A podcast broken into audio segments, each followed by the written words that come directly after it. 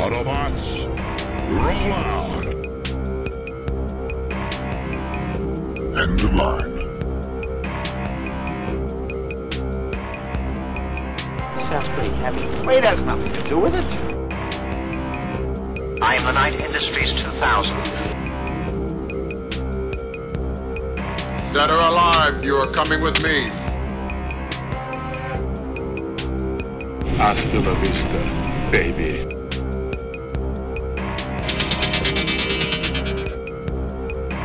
I'm Batman.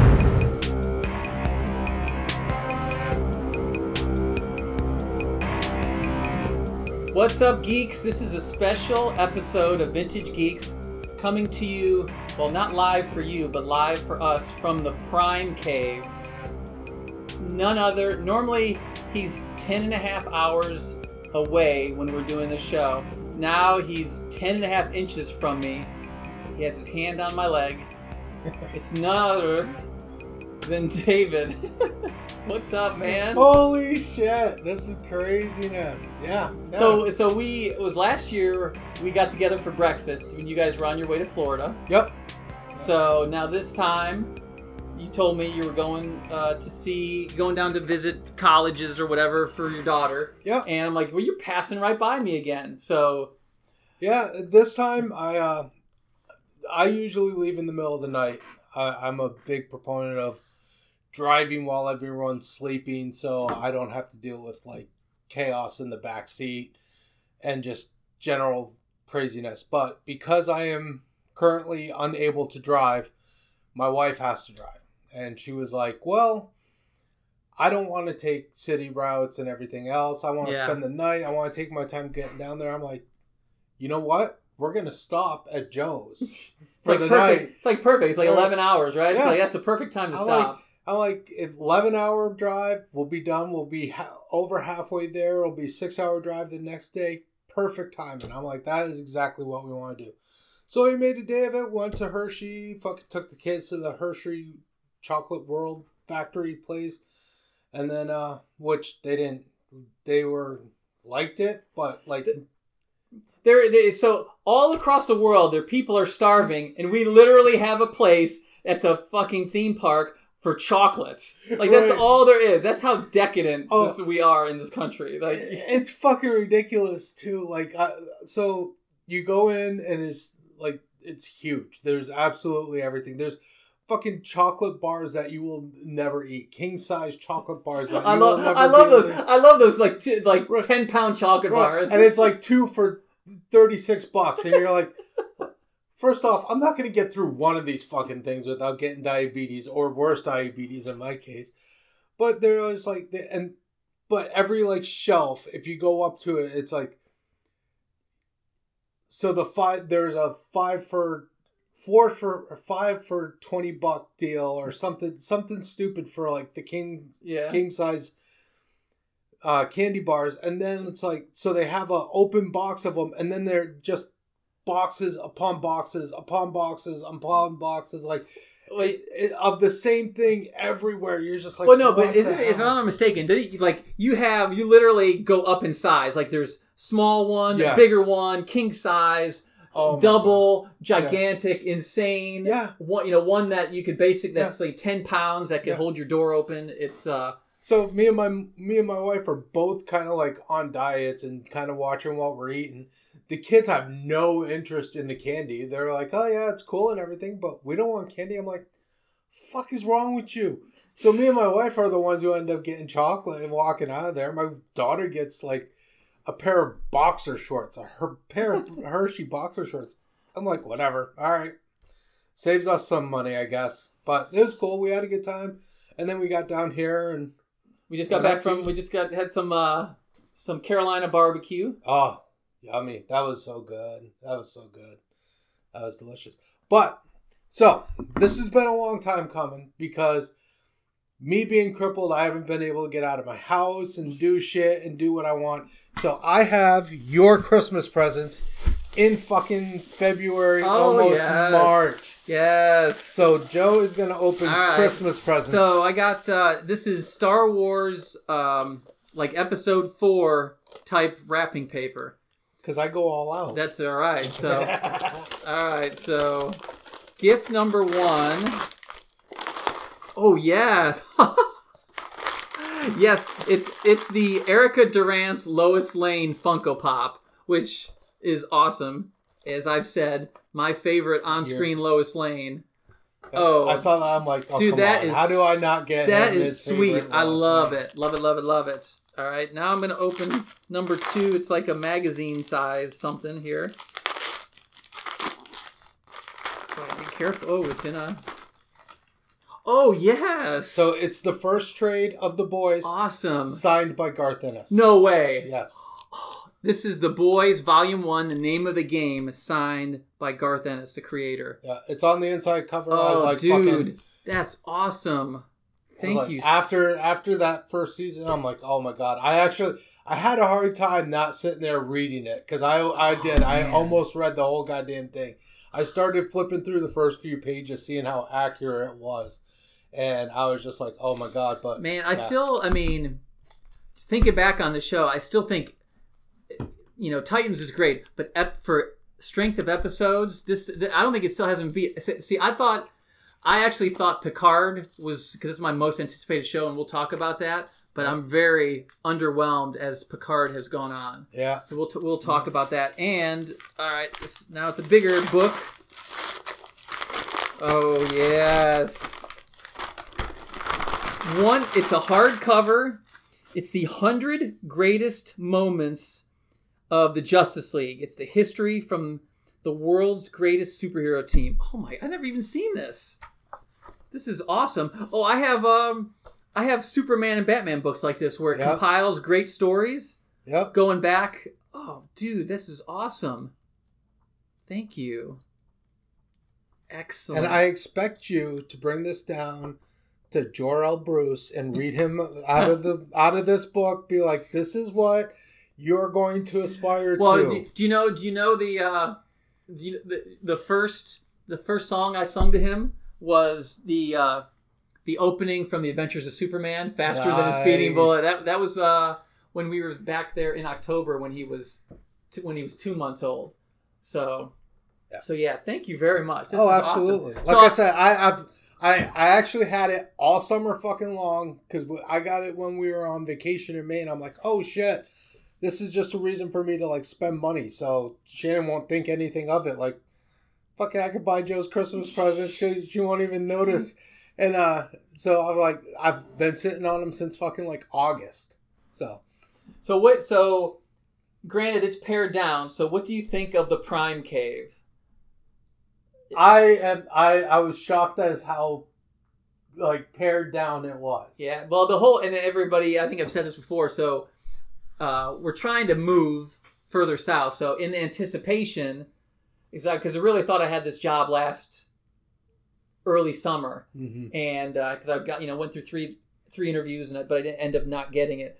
So I packed up. So I have I have literally nine big boxes in the basement in the storage of my statues, my figures, my Funko, Funko Pop. Okay, because because what I had is up there, David, up um, on top of that bookcase. Yeah. I had Funko Pop stacked. It was stacked up to the ceiling in, Oh, in a in a pyramid. So and then um, those shelves over there had Superman, had Star Trek. Oh, actually, it, it was fit. It was uh, all three the shelves on the left Yeah. were all filled with st- with Star Trek stuff, with with uh, Superman stuff, comic books, all that jazz. And then my desk. I mean, I had a lot more stuff on here. So, so yeah. So that's what um, I kind of again uh, pared it down. I need to sell this desk in here. Uh, so I've uh, The only thing that I see that's like kind of disappointing is the Notre Dame banner. no no that well that's not okay. So that is not mine. So that is Okay, that makes me feel that better. is- so that is actually yes. Um, yeah, I'm- it's so if you can't see it, nobody can see it, but it's underneath. It's barely sticking out from papers. It's like N O is all that you can see. But but this is um, uh, uh, my son bought it for my friend who's a huge Notre Dame fan.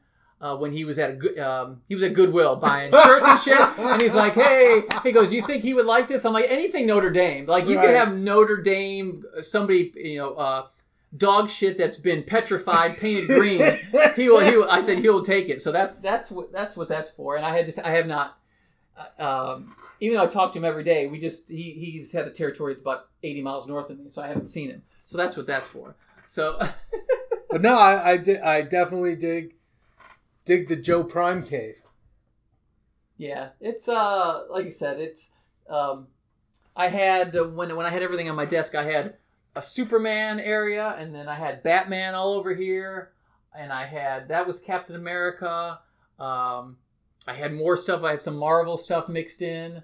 Um, I, I have stuff man. that I've I have stuff that I haven't put on the wall. That um behind me, that that uh, Captain Marvel, uh, Yep. that's what Rebecca sent me. That uh, Yeah. artist print. Yeah. Uh, it's like a fo- it's a foil thing. So, so yeah, but uh, yeah. Other than that, that's this is where this is where I spend my time, and usually uh, the door is shut because she doesn't like seeing all this stuff because it was really bad. it was really bad. So that, that bin behind you is this is all like stuff she wants to sell. It's like rock band, guitar Yeah. hero shit. You know, I was gonna just take it to Goodwill. She's like, no, let's sell it. So I had that was all spread out over here. You know, in my right, office. You give me five bucks, ship it to Vermont for me. I'll take it off your hands. How's that? That's fine. Uh, Uh, that's right. awesome. So anyway, so we'll um, so a little bit what we we were talking about it when we were talking about dinner. We were uh, kind of talking. You were, we, you mentioned about Picard.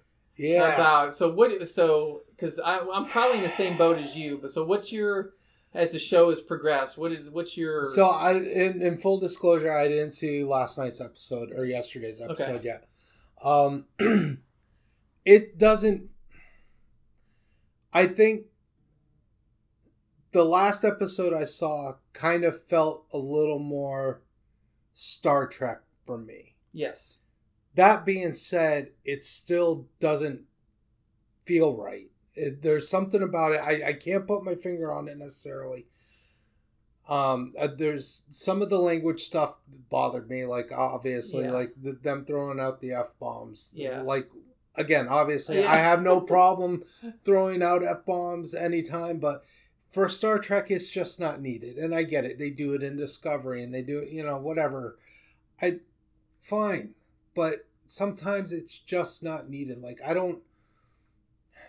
I don't need to see fucking Bert and Ernie saying dropping f bombs. Yeah. You know, just it- because you can Right, yeah like- not just because you don't have to worry about network Right. television standards keep it pure, man. Like I, I saw, it, and it, it kind of bothered me in in uh, uh, Logan too when I saw Patrick Stewart dropping f bombs like that, where it was just kind of like, I get it, it's dimension, I get all that, but I, I still have a problem because I do recognize him as Jean Luc so much. Um, and granted, it wasn't him who dropped the f bomb, but it just feels. I don't know. It feels disjointed and weird, kind of, kind of cliche, kind of all over the place. Where I'm just like, you know what? I don't need all this extra added stuff. I just get to the story, get to where you and need that's to be. yeah, and that's that's like I think that's one of the problems is that it, it's it is it's so slow to to progress the story along. It's kind of what I said a little bit with the Mandalorian. We talked about that, uh, Mhm. but they they kind of cured that. But the I don't I I don't like it, it's. I think the problem is is all these characters that they're trying to bring in. This is a show about Picard. It should be a show about Picard, but it's Mhm. all these other characters which I really almost don't care about. Okay, Right. um, Right. so, and so I was listening. Uh, Matt Mira and uh, this other guy do a, uh, also do a Star Trek podcast. They're they're actually going through the next generation episodes one by one, but they decided also to do these weekly Right. with this one. And he Matt Mira, and I don't know if you remember him. He was on uh, like uh, G4 TV Attack a Show. He's very funny. He's a Mm-hmm. Writer on the Goldbergs and things like that. So what? So here, and I totally 100% after he said this, I'm like, this is what the show should have been. Instead of them talking about all the stuff that happened with the synths and all that, Yeah. the, the, the story should have started with him as a captain on the sh- on a ship with Raffi, right? Yeah. And that the thing with the Romulan stuff starts happening, where the, the and, and then they promote him to admiral to have him head all this, and then they go through that story, and then you see what happens, and then and then. Uh, uh, you know, with the synths, and then with the, and then they get into the thing with the banning of the synths, and then you get into that, and and then you could get up to, you know, maybe get get through three or four episodes of that, and then you then you start out with, fourteen years later, Picard or something. Yeah. Because Yeah. one of the things that he said, and I and I totally agree with him. Do you think that that they when they they they fire him basically right? He, he and they offer he offers his resignation and then he goes. Do do you honestly think that he would go away for 14 years and not try and if he only had to have one shuttle and he could save six people at a time from Romulus, wouldn't he do that? Yeah, so he was kind of so Matt Mira was kind of uh, re- uh, relating it to the Last Jedi with Luke, Yeah. saying you know that you know he he doesn't like the Last Jedi, so he's saying I don't think Luke would have been like this, and I don't think Picard would have been like this. So um, you, you know, and and you, you know, watching the show. You know, so much exposition on things that they're trying to explain. Fenris Rangers Right. and Free Cloud and this and uh, the uh, you know the not the Tal Shiar, but now the the whatever the hell they are. You know they, they Right. created some new thing with you, so it's all new stuff. Uh, one of the things I will say, the the, the episode uh, this next episode that's got seven of nine in it, the, Jeri Ryan saved this episode. Even though I don't, even though I don't think it was Not surprising E- at all. e- even though I don't think that it was a it was a great episode, um, it- it- there are some. I'm with David when you see it. Yeah. You were you were there's some things you were gonna cringe at, um, like when Ah. they have to do they have when they have to do this, go undercover. I'm telling you, you're, Oh. you're going you're you are literally going to cringe. But but the the the Jeri the the seven of nine specific stuff. There's a couple moments in it, and so she saves the episode, but it's but the, the it's still um um I'm not giving anything away, you know. You know Bruce Right. Maddox, Yep. but but it's not the guy from the show. It's a told this guy. I don't like. Why couldn't you get the guy who was Bruce Maddox on Next Gener- uh, Next Generation? It's a totally different guy. So uh, and uh, and uh, something that I thought was going to happen to a character happened. Um, so so you'll you'll see. Um, they they got five episodes to go. You still have not seen Riker and Troi, so they obviously have to either go back to Earth if they're on Earth, or to I don't know if they're on on uh, Betazed. I bet they're on a different planet. You know, I mean, they may be Yeah. on on uh, on Betazed or something, but um, and and I know you know this is season one stuff, and a lot of shows. You know, I think I think they will course correct. Hey, kind of like Discovery did season. They're gonna be they're going on season three, I think. Yeah. Season two of Discovery was much better because they got back to Star Trek basics. Yeah. They also brought in the Enterprise, they brought in Ca- Captain Pike, Anson Mount, but it became more of a, of a Star Trek show versus um, you know what you know what they were doing uh, the first season. So yeah, it's I'm I'm but overall I'm if I was gonna rate it, I I'd give the season so far uh, just a Padawan. Yeah, I that's where I'm at too, and it's un, it's unfortunate because, you know, obviously I bust balls on Star Trek all the time, but I I did like, I respect the next generation enough to know that, you know, Jean Luc is definitely by far in a way my favorite captain. Um, I th- I think that had some of the most interesting storylines Trek wise, in in all of the franchise.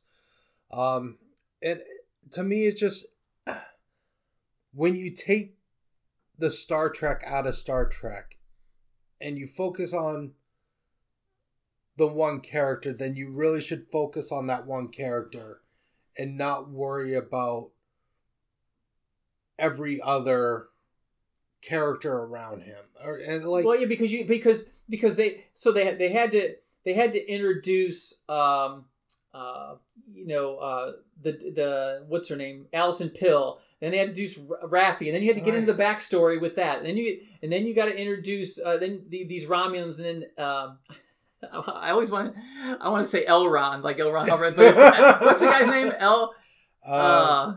Elnor. yes. Elnor, and Yeah. then you got to introduce the the captain, and then you Yeah. introduce all these holographic characters, and then uh, I'm, I think I'm, I- I think I'm missing somebody, but so you have to introduce all those characters, give them some kind of background, and then um, and then uh, you know just figure out why you have to go to these to these planets and do things, and Right. it's just it's it's just very it's very clunky, uh, and it's not focusing on Picard. It like so really up to this up to this point. I I think besides the first episode, um, I mean, unfortunately, you could you could pluck Picard out, put some other character in there, and it's not it wouldn't make Yeah. a difference in in the show. Yeah, Uh, yeah. that's that's yeah. That I think you nailed that right there. Is that's what the problem is in a series named Picard. He shouldn't feel like a background character, and that's what he feels like. He feels like an average. Take him out, and it doesn't matter. It's the same story with anybody you put in there. And Picard's such a particular character. He's been through so much. He's dealt with so much that his story should be bigger than what it is. Well, that's what that's that's that's why I think if they if they would have started out as a Star Trek show and with him as captain, and then yeah, the, the, the start of this whole plot point, uh, I think it would first of all have been more exciting. I mean, would you like to see um, uh, the the the uh, the synth attacks? right. You know, um, Well, and that that's another thing that bothers me is the this. So you spend part of your first episode talking about getting to the point of the synth attacks. You don't even start out with that's how it happened.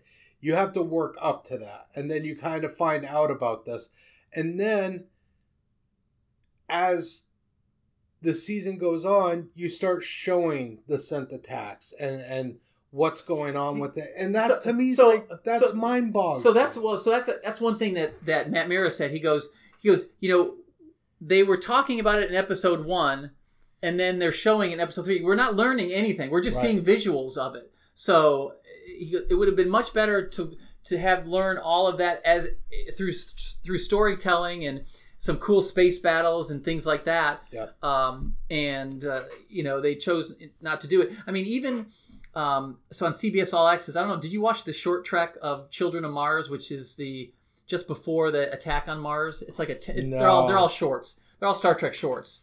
Like there's one about tribbles, about how the tribbles. It's really funny. Um, uh, it's called the Trouble with Edward, so you need to watch that. but uh, um, but yeah, so like even that one, it was about the events just before that. But it, all it followed was two girls who hated each other, who were just who were like bullying each other, and then the attack happens, and both their parents got killed, and then that's it. So there was so there was really no other than showing some some things that you know almost like like we were talking earlier about 9-11 like Right. of uh, how our, how we experienced 9-11 uh, that that was kind of what that episode was about so it really didn't offer anything else other than yeah we know the synths went nuts and attacked and killed Right. a bunch of people so i don't know so that's yeah so that's that's picard um you never you not you didn't see harley harley quinn and The, no, it's I'm I will not change the fucking title of this movie. Fuck you, Warner Brothers. You made your bed. You sleep stupid? in it. I that shit. we I said get- that from the get-go we said that we from said the get-go it, it was a horrible title from the beginning. The Birds of Prey and the fat the Fantabulous Emancipation of One Harley Quinn. Okay, if that's what you're going with for the title, you're fucking stuck with it. Don't sit there and say, "Oh, our first our first week's fucking takes weren't that good, so let's rename it so people go to the movie." Fuck you, you lost. Okay? I don't give a shit if you like that movie now. You should call that movie so, by so its my name. so my my first note after the movie was uh uh it should have been called Harley Quinn meets or and the Birds of Prey, which is what they literally just changed the title to. Um but uh so so yeah, um I don't think they should have made it R rating because I think you limited your audience. I think a lot of uh like Yeah. your daughter, Yeah. people like that who'd want to maybe go see it. Now Actually, they, my daughter went and tried to go see it, and she is 17, so she would have been Okay. able to see it. But none of her friends had licenses. they could and, go. Like, yeah, So yeah. So a, a Harley Quinn, a female um, anti-hero kind of thing. Like the the I understand she's like the DC's Deadpool, and that's what they wanted to do. Right. But there's no reason for it to be an R rating. Um, I I think no. This is another thing. Just like we talked about Picard, I think the story they should instead of doing the Joker breakup in flashback, that should have been part of the story Yes. okay because they they gloss through that which was, was kind of stupid and then then you have to have all these contrived things about how um, so what happens is uh, she doesn't tell anybody that they're broken up okay this is the beginning so she's she's freewheeling all these clubs and can punch people and break i mean there was a guy there was a guy sitting at a table like this and she i mean it was gross she jumped and broke his Oh. legs in Okay. Oh. Yes. So, uh, so so shit like that, so they could show that. Okay. But the whole point was like that was Black Mask's driver, right? Yeah. Eh, But after that happened, he didn't want to, nobody wanted to mess with her because they still thought she was with the Joker, so they didn't want his Right. wrath. So when she when she realizes uh, some of her other roller derby girlfriends are are basically saying, yeah, she wouldn't be anything if, if people knew she wasn't with the Joker. Then she decides to uh, to make it official. So what she does is she she steals a like a tanker truck with gas and drives it towards Axis Chemicals and jumps out at the last minute and it blows up so it blows up Axis Chemicals right and so her her necklace with the J falls off right Joker um, and so Mon- Renee Montoya Rosie Perez which again I don't know why Rosie Perez was casting this but I would have picked somebody else but but so she sees Axis blown up. She sees a necklace with a J and she all of a sudden determines oh you know what this means? This mean she's she's no longer with the joker you know she's on her own. Like how do you how do you come to that just finding a necklace with a j? Maybe they both jumped out you know? Uh, it's just so that's stupid. The the uh so then the the, the storyline was stupid. I will say this. The uh the action sequences which were done by the guy who did uh, john wick. Yeah. Okay, the action sequences were good. She did stuff with a bat, uh, uh, which were great. Uh, she did one thing with a guy where she she threw it off the ground, it hit him and bounced off him, and she grabbed it back. Good stuff. Later on, she's doing stuff with the mallet, Yeah. which was good. Um, you know, and calling this birds of prey, you don't really see, or you well, you see Huntress a couple of times, but you don't you don't hear her talk or so until 65 minutes into this movie and the huntress character is a she's like socially awkward um uh, like uh, taking things literally and it's just it's just a, it was a Right. weird personality trait um was what was her name Jurnee Smollett, who was black canary Yep. uh, looked amazing. Number one, she I mean she wore these like gold pants that just shine. It was just she she looked great in it. Um, but you know then all this like at the at the very end, um, where they're holed up, and this is all spoilers. I don't really care. uh, Where they're holed up in a fun house in like a um, fun house like at a carnival or Yeah. whatever. Black Mask gets all these guys to come get them. Number one, there's like 50 guys against four women, and th- so they beat all these guys, right?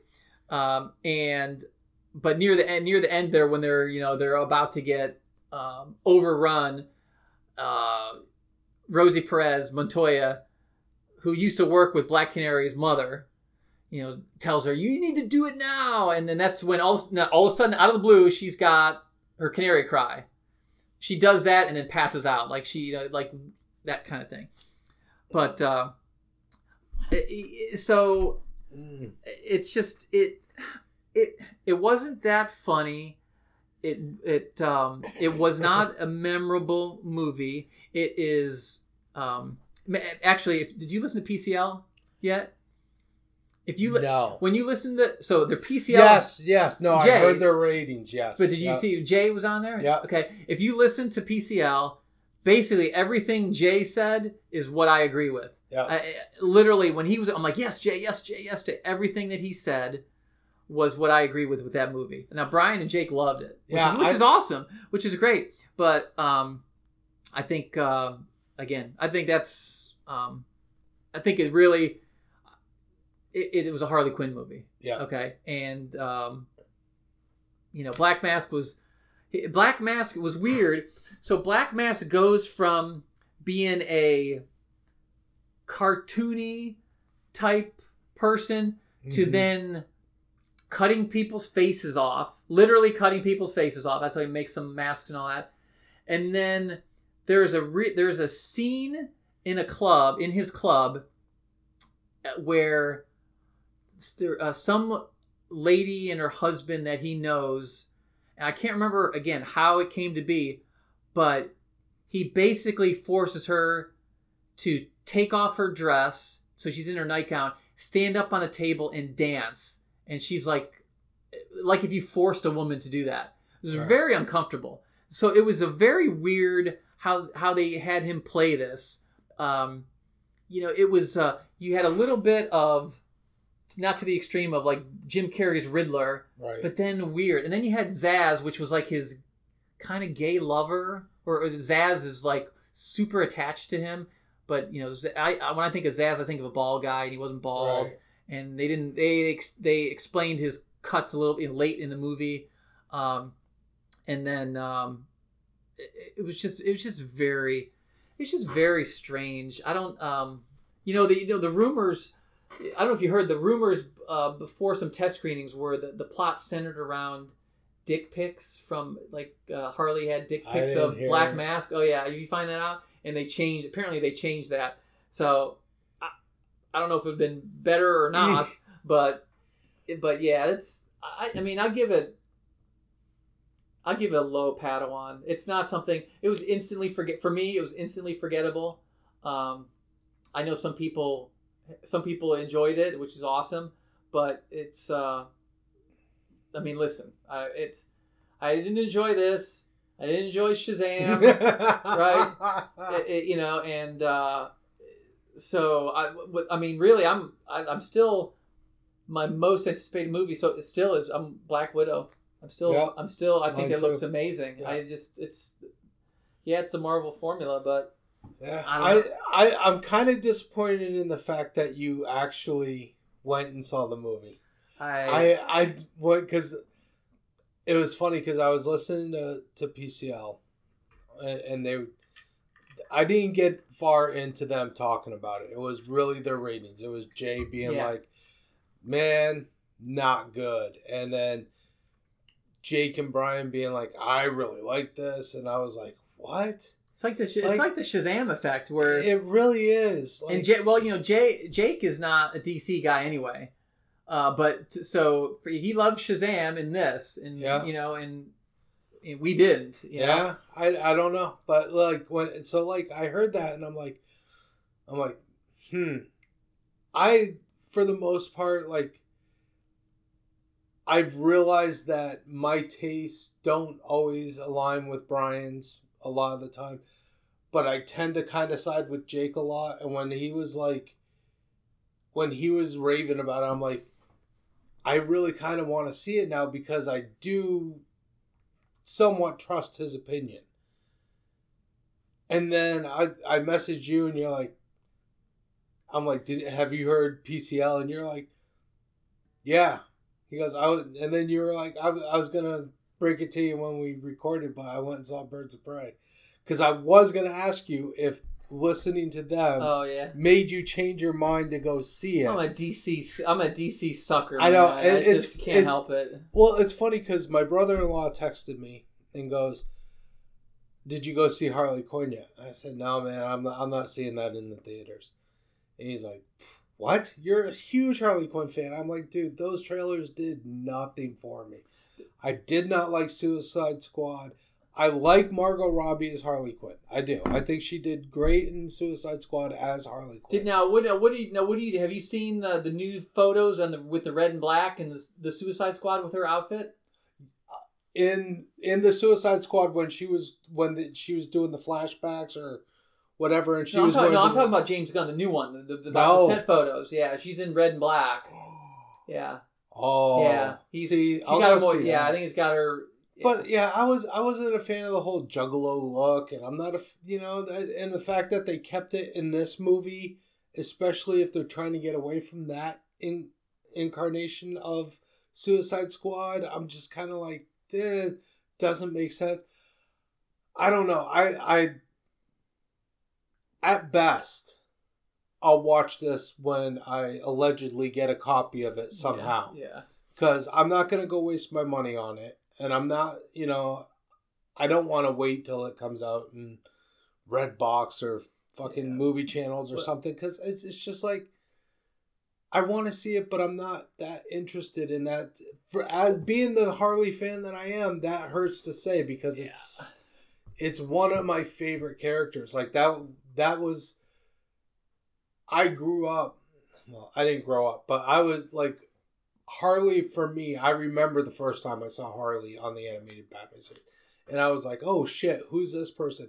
And I've loved her ever since. So I it hurts me that I don't want to go see this I know. movie Yeah, yeah. but I just can't sit, I can't sit there and in good conscience pay for something I know is going to be trash. It had ter- had the marketing was terrible. yeah. Market the, the trailers and marketing was was did, did, did absolutely zero favors and and and then and uh, the name of it too. It, it, it I I don't under like Warner Brothers. It doesn't make any sense. Like Harley Quinn is like your most popular female person, and you're gonna lead with Birds of Prey, Yeah. and they really don't become the Birds of Prey until the last five minutes of the episode of the show, and at the at the very end you get, you know, you get the Black Canary that you get uh, some fishnet, but it's on the arms, and then you get some kind of huntress type thing. And that's the other thing like how do you explain Huntress? Because Huntress is really supposed to be Bruce's daughter from another world, right? Well, that's one version of it. This, that you know, there's some the, the version that they're doing is is Helena Bertinelli, the daughter of the crime family. You know, Okay. they're doing it that way. They're not, yeah. Um, but but oh, that's so that's the other thing I tell you. They're in Gotham, which uh, you know looks not like Gotham, right? Uh, and Harley goes into this police state. First of all, you if you're in Gotham, Batman, okay, Yeah. So, but there's no indication that Batman like isn't in town or you know one of those deals. You know, they didn't they didn't do the thing like from like the Supergirl um, uh, movie, you know, and you get the thing in the background. Superman is off world on a galactic Right. peace mission. So, oh, that's why Superman's not there. So you don't get that. So you're assuming Batman's in town. So she walks in to a police station and just starts uh, um glitter beanbagging police officers, and no one pulls out their gun. Um, you know, it, it and then and then it gets into where she's trying to get what's her name, the, the Cassandra Cain, which is a, a- Yeah. like a short a, a girl uh, out of prison, uh, and. Uh, and I think they hit the sprinkler, so then there's water. You know, this is one of those deals so you can look fancy when you Oh do my slow motion. Matt Kirby's favorite slow motion stuff. Uh, but I I will again, I will say the fighting, uh, the uh, the weapon work, and things like that. Like, so I would like watch those Right. segments. Well, it's funny you said that because I was listening to uh, my one white, my one black friend, my one white friend, and Dickim had seen it, and he said the exact same thing. He goes, "How do you have something set in Gotham and not once bring up Batman? Yeah, Not once, not once throughout the entire movie does even the name Batman Yeah. come in yeah. until maybe like the like an end credit scene Well, or some it- shit like that. But then on top of it, he said, "You go into a police station, a police station, and Batman doesn't show up. yeah. Are you out of your well, mind?" it's because Dave is because it was during the day. So What? Batman, you know, Yeah, Batman doesn't. whatever. It's as long as you're out from from from six to six, six a.m. to six p.m. You can do whatever Yeah. you want. After six p.m., that's it. Um, there was uh oh yeah the, the other thing, and I think they said it because I listened to them also was uh that uh so that that end sequence where Black Mask sends all the dudes up right Yes. and they get defeated and then they defeat them all and they come they come strutting down. They do like the superhero walk and all that. I'm like, wait a minute, he's still out there, you know? And they come out, and you know, he's. They totally forgot about that. It's like uh, Yeah. I, I can't even remember. I can't. Did he shoot somebody? I don't even remember. It because it was just it was it, for me. It was an it was just a forgettable movie. Yeah. It it did it was not it wasn't funny. It had some funny moments, but it, it was not funny. And uh, um, you know, you you had uh, he was in he was in the mask at that end sequence, and then maybe one time before.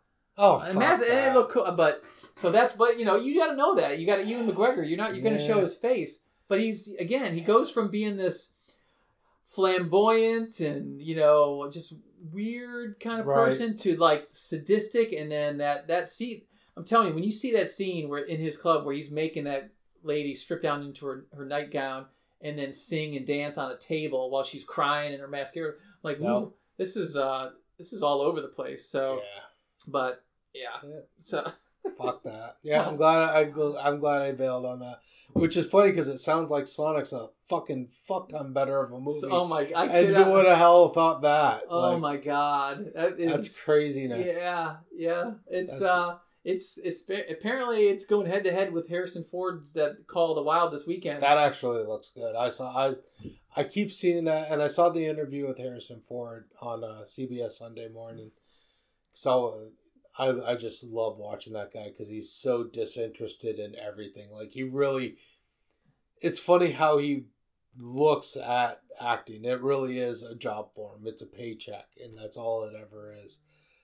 But he was really funny about this movie in particular, where he was like, "The Call of the Wild is, I think, is a story that needs to be told," and and and and I, I agree. It's, movies like these that aren't remade enough that you know you, you don't you don't have something that you can bring your kid to that's like this. I'm just I'm just worried awesome. about the the CGI dog. The the dog did look a little wonky. I'm hoping that it kind of cleans up a little bit from what they showed on there because there was moments the dog looks really great. yes. And then there's moments where the dog looks real CGI. You're like, ooh, not great. But at the same time, I It could can be- probably forgive it.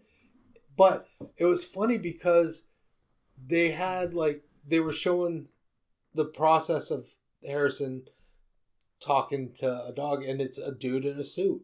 Like you know, it's, it's the dude with the ping pong balls all over his body, fucking. Oh my god! And he said, he goes, I honestly don't know if I could have done that if someone wasn't there. Because it really is talking to yourself. You need to even if it's even Yeah. if it's a person who's not responding, you need to have someone there to kind of bounce shit off of.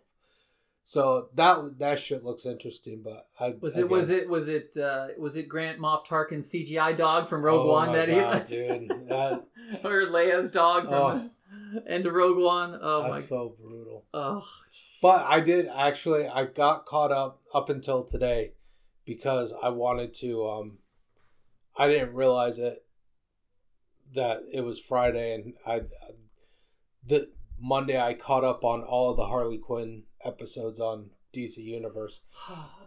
I I know how No, no, no, you don't you dislike it, but it's no no it's it, listen it it I, I'm on episode um four I think. Okay, and it, is, it, it definitely got better. And it and it had the humor is is starting to land for me. It, it- and it because it's n- it's not all just f bombs Right. and, and this they're they're actually there's actually a lot of jokes crammed into this thing which in, in a half hour which I'm impressed so I got, I need to finish it because because I see you tell me but um like there are other superhero guest stars I, that I see are coming up. I like the I think the finale had Batman in it, but I think Superman was in one.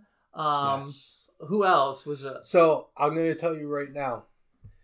I think it's about episode eight, the Aquaman episode.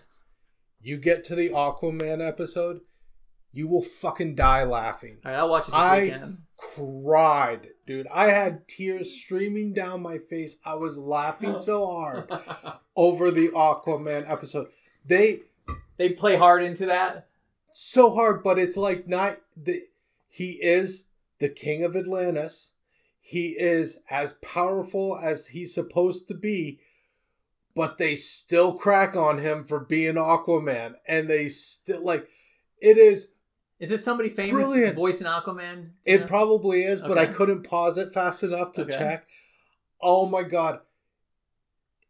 Get to that episode. If that episode doesn't leave you in stitches, there's something wrong So, with you. so yeah, this was this is what I was thinking of. So after um, talking about the, you know this Harley Quinn movie, if if maybe that's the way they should have went with the movie, but I, obviously they were doing the cartoon, right. But you know, go super super hard into it. Like if you're Oh, gonna yeah. go, just go. Yeah. You know, like like the, that early episode where when the, when Wonder Woman's battling and he calls her a cunt, and then everybody stops. Oh like, they still play on that too. They're like it's so funny because they don't bring it up all the time, but when they do bring it up, they all just kind of turn and look at him, and he's like, "What? I haven't done it in forever."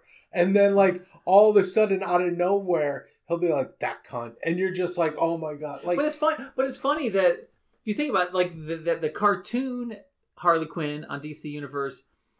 It's about her breaking up with the Joker, which Right. is what the movie was kind of the same thing about. It- That's a little piece of it. it's a really weird kind of parallel because I was like, part of me wants to know where the people who did the Birds of Prey movie kind of got their creativeness from because it to me it is the Harley Quinn on DC Universe is far and away better. I mean, you're, you're using it to you're using villains the way the those like like, should like, work. like how else are you going to use Kite Man? Like Right. you know he's a joke, Right. and they then they play into it, and it actually is funny. dude and it gets better Yeah, throughout the it season because I- like- it's funny because because again I'm only episode four, but it's funny like episode two, Poison Ivy hates him, and by episode episode four she's asking, "Did he ask about me? Is he talking about me?" Um, oh so uh, it is it's it's a fantastic and like the last couple of episodes i watched still real corny still real vulgar and everything else but like it really got into a great storyline and got in like found its flow of how to like really weave the entire season together and it was really impressed. I'm actually kind of bummed that I didn't watch it today on my way down here because I, I ended up watching like Lego Masters and I watched something else on um while while we were coming down and but by the time I was like, oh shit, I could watch Harley. I kind of didn't want to leave my wife alone while she was driving and throw my headphones Yeah, back in. So. I was kind of like, eh, I'll put it off. I'll end up watching it tomorrow. But I, I kind of am glad that I took some time away from it because I did. I I think after episode four, I just kind of was like, I got other shit to watch and I got other shit to do, and it's just not. You know, I really liked it, but I just kind of needed a break. And I'm really glad I went back, and I'm really glad I binged it because it really you find the nice flow through it, and then especially by the last like I'd say episode 10, 11, or whatever it is, 11 or Mhm. 12, it really connects the whole season together and like had me on the edge of my seat. Like I was, I was pissed because when I finished it Monday thinking I'd finished the season and then realized I had another episode left. I'm like, oh shit, because it was a great cliffhanger, but Mhm. now I got to know what happens. yeah, they, it's like, yeah. They had a. I didn't read it, but they had a story today saying season two is coming earlier than than they planned. So Uh, it's not surprising. It, and I think Kaley I like it. Cuoco fucking does a was- great job. I was just gonna say that. I think she does. I, I- I love the way her take on it. Uh, And and I don't need the New York Harley. I like it that she's kind of sassy, kind of ditzy, super smart. Like there's there's an episode that goes back to kind of her childhood and shows you how how smart she was and how athletic she was and how just a shitty upbringing she had. But the way she acts it, like you can see why Harley's Harley now. And it. I'm telling you, uh, Kaley Cuoco is will always is my Harley voice, which would you know going from Tara Strong, where you're just like, oh my god, I love her Harley. I I think I think Kaley's killing it with that with the way she's portraying her. Well, well, all right. So, what, well, one of the things you mentioned going through this was uh, Lego Masters. Yeah, So, what's your what's your? I, I think I'm. I I'm like it. episode. I think I'm on. Ep, I don't. I'm about to finish episode two. I think So they're in doing the space explosion. they, where they drop the shit. Yep. Yeah, drop or hit the hit Yeah. the stuff. Um, I I I finished the most recent episode today, and it's good. I I like it because I like I like seeing people's inventiveness with Legos. I think if you're watching it to see how someone builds something, then it's gonna you're gonna lose a lot because it really is a lot of Will Arnett walking around, talk to them, and getting their ideas, but you don't really see a lot of how they're constructing it, and I think that would be kind of more interesting That's yeah. but I like the end results. I like them going through and showing the designs and kind of talking to them and seeing what they were thinking about. But I miss a lot of the well, let's do it like this and let's put it together like this because I there I think they'll get to that. I think there's just so many teams right now. It's hard to like get that minutia. You kind of have to like let some of these people weed themselves out so they can sit there and get the good teams who are sitting there going, okay, we're gonna put this brick here because it's gonna connect yeah. it to this. Well, I, I'm kind of if the it, last, la PCL from this week. I'm, I'm kind of like with Jake. You know, Jake loves Lego. I love Legos, Mhm. but uh, they're they're they're they're focusing in more on the just like these cooking shows and all that. They're Yeah. they're focusing more on that than like like kind of like you said. I I want to see more of the design and how they're actually building this versus Yeah. versus the the bickering and the this and the that. But and there's so many teams right now that uh, that that could be the case. But uh, the uh, and, and like I said, nor, the normal cooking shows is you have one hour. This is like you know you Right. have 18 hours. Like holy Right. shit! So obviously Will Arnett's not hanging out. And then this uh, episode two, uh, they have Mayim Bialik in there. And after 40 minutes, she's like, "I gotta go." Yeah, It's like, she why do you? Why do you even have her Yeah. if you're not going to have her in to the end? I It's yeah, it's I, did- it's because yeah, because this it's so long, and you and you have to have a ton of time to do this. I get all of that. I just, um, I think you need to pare this down to not so many teams. Um, it, not set it in such a staged setting. Do it in kind of a more. I kind of want a more industrial feel to it. Like I don't need the big, fucking fancy sets with all the Lego things everywhere. Like I I literally want to see like a wall of shelves with Lego pieces that they have to go well, yeah, and like like if they could, like they could show you, you know, they're building these elaborate things. Like okay, you know, like what are specialty bricks? What do, you know? What? Right. How do you how do you determine what you're going to do when you're going to make this roller coaster thing or whatever? Right. That's I mean that's what I'm interested in. I'm Yeah. interested in more of the tech the technical stuff with Legos, but in but I don't. I mean, obviously they got well, no, I, and I think it's. I think this is your season one growing pains is to see what works because it. Uh, again, I think people who turn into tune into this aren't interested in a reality show setting of this. The people who are tu- tuning into Lego Masters want to see Legos being built. They want to see they want to see someone do a fucking Yoda. They want to see someone put together a Yoda and how that process works itself out yeah. and not sit there and and focus on oh let's do this let's do that oh well we kind of screwed up we got to go all the way back Well, to they here. got the they And you know they, it's they got the the guy and the guy being a dick to the girl, and then you got you know the big hair lady, and they can't Yeah. figure out this, and then you got and it gets this is old and I'm quick. sure that this this is you know there's nothing reality TV. Yeah. It's all it's all scripted. Yeah. Um, so it, it's yeah. I mean, I like it because I do. I love the end products. I love looking at it and going, "Oh, that's wicked cool." I would never be able to do that.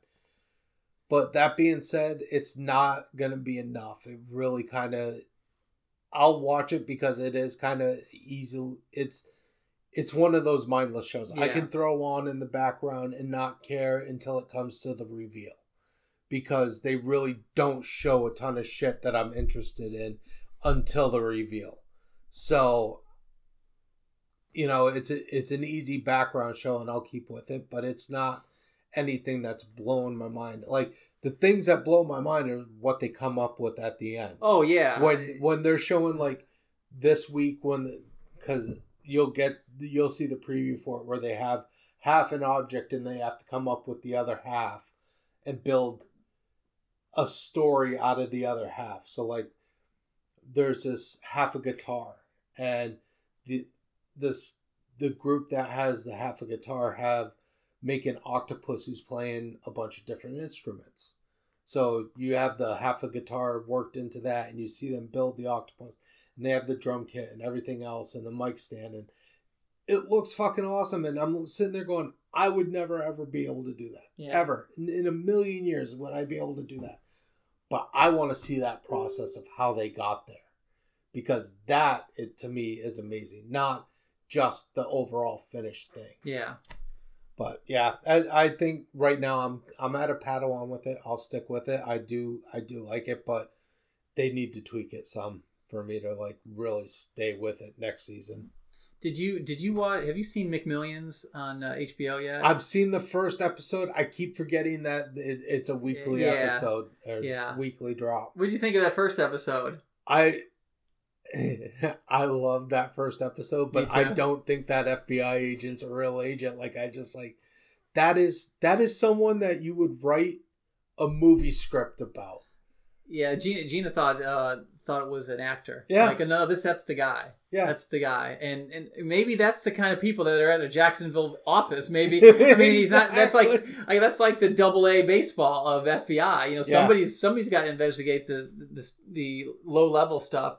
But uh, yeah, that is that is crazy, and what what it never ceases to amaze me the stupidity of criminals. Like if you knew that you were involved in this, like why would you say, "Yeah, oh, let, let's shoot some video of me holding a giant check and right. so so episode so David, when you get episode two, they do another thing where they're where they're uh, they're trying to uh, get do like a um, a video of uh, all the people that won, so they can do a reunion thing in Vegas. So the, the, the hook is that we're gonna have a get together in Vegas, but we want to shoot stuff ahead of time, right? So uh, so, so they're filming the one guy, and so the, the here's the beauty of this because people one of the things that comes up in the show was, you know, isn't this entrapment? Like no, when when they signed that they get this piece, they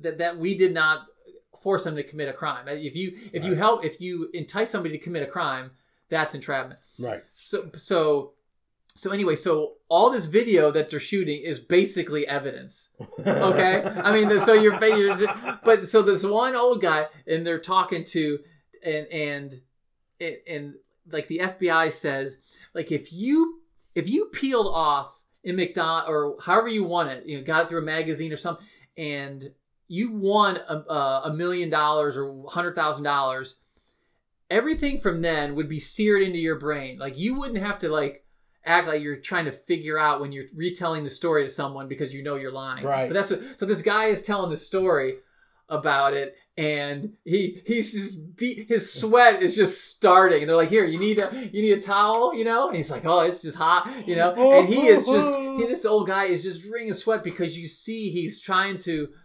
remember maybe the fake story about what he did and the- Right. because then he, he said, you know, uh, and then I called, and then because people were telling me they got to protect your identity, so I called my, you know, called the lawyer. What was the name? What, so what was the lawyer? Oh Uh, my god. I don't remember. Well, where where was his office at? You know, and that- so they're doing all this. Uh, um, but anyway, so that's that's cool. I don't think episode two was as good as episode one, Yeah. and I think I again kind of agree with PCL. I think hopefully they're not stretching something that should be maybe a two-hour movie documentary into a four or five-hour th- series Yeah. type thing. But it's but uh, Yeah, I love that first episode. though. but this That is this gets this gets so this good. this point on it gets more involved in all the people and the mob, the Yeah. organized crime that gets involved in this, and uh, it's uh, Oh, that's so yeah, it's a lot of fun. Now, did you see one of my other notes? Did you watch? Did you see Alita Battle Angel? I did. So, uh, I was like, when this was in the theater, I just wasn't interested in it for whatever reason, and uh, and I and I know it, it ended up doing pretty good in the theater. So uh, I saw it was on HBO, and so I watched it, and I up until I didn't like the third act, the ending of it, No. because maybe that's part of how the book is, and I know they're, Yeah. but uh, but I thought it was I thought it was amazing. Yeah. I, I thought it was incredible. I thought the story was good. Um, the the uh, the special effects and there is a good. I remember when that was in the theater, and there um, I watched a um, like a VFX uh, Mhm. featurette, which is totally cool how they did this. Like there's a there's a one uh, just about how they everything is manipulated in space and 3D so they can put the camera wherever they want. It's Yeah. really amazing what they did.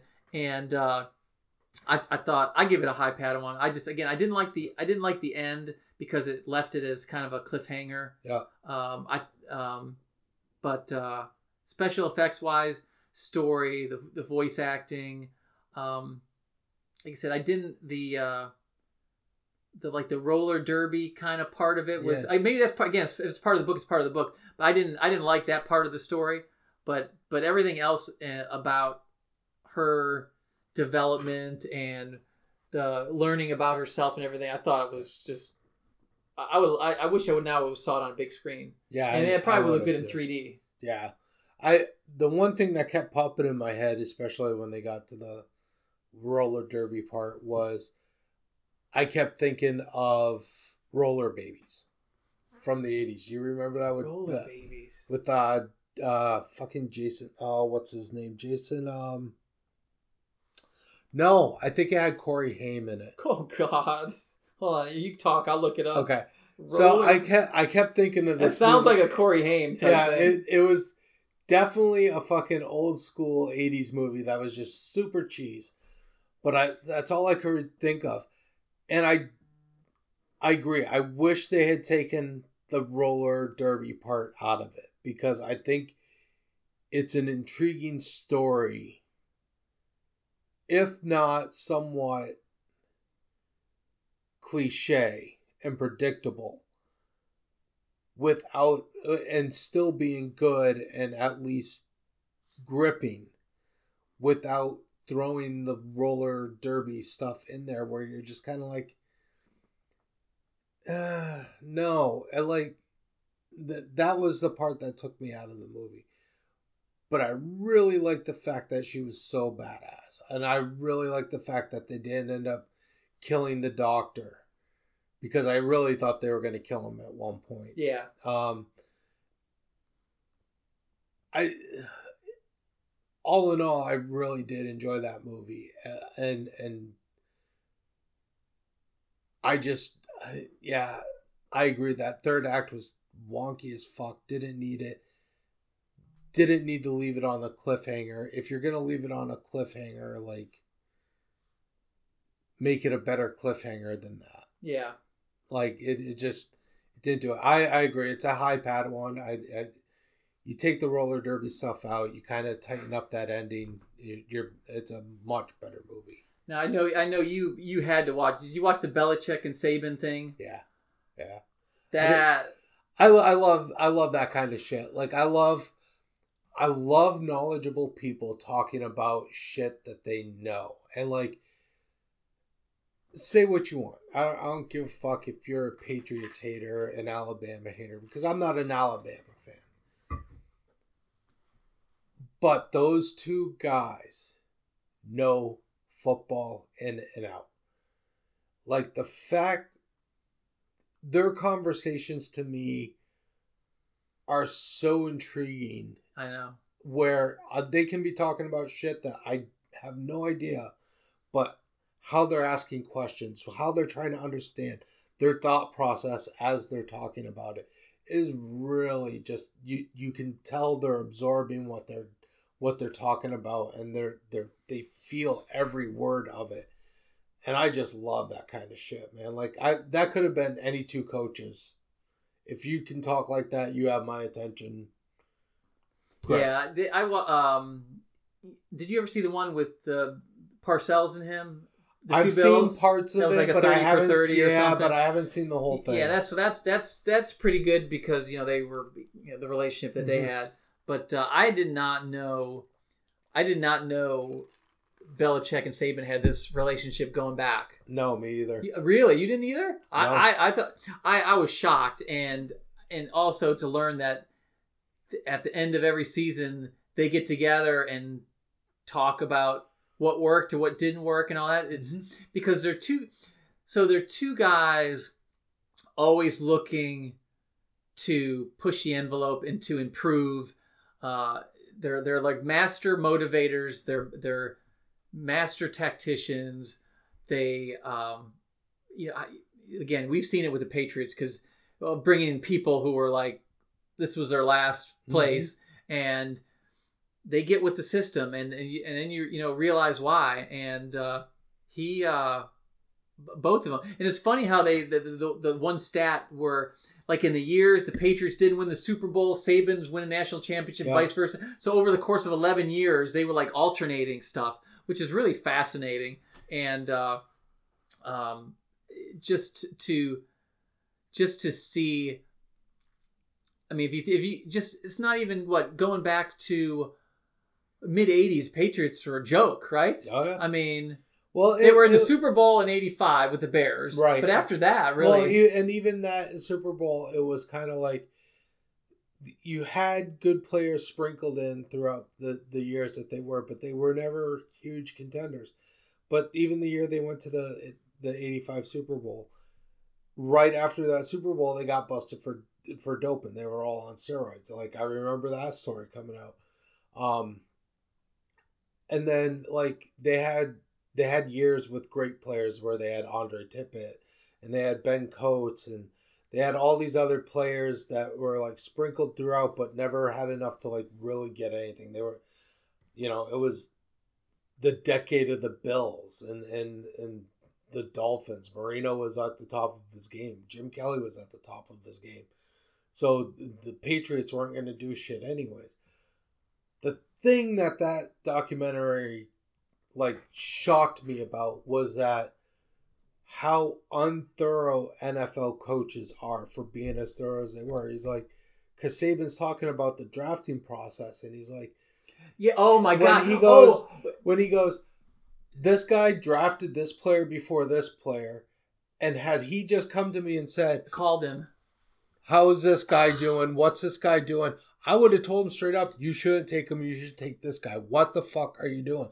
Like he was like sitting there super mad. Like if you're an NFL coach and you're not reaching out to these other college coaches to see what these kids are like, what the fuck are you even doing? It's it, so when when he said that, listen, it it just it it just goes to show you that coaches quote managers in the NFL uh, no different than managers in any business and all that where where everyone thinks they know best Yep. they have all these analytics and things and stats and combine oh he can jump he, Yeah. this is how this is how many uh, you know how how fast he runs the 40 and all this stuff when you have arguably the greatest co- college coach of all time he's like all they had to do was call me Yep. to tell me and and that yeah that shocked it shocked me but when i sit and think about it it doesn't shock me because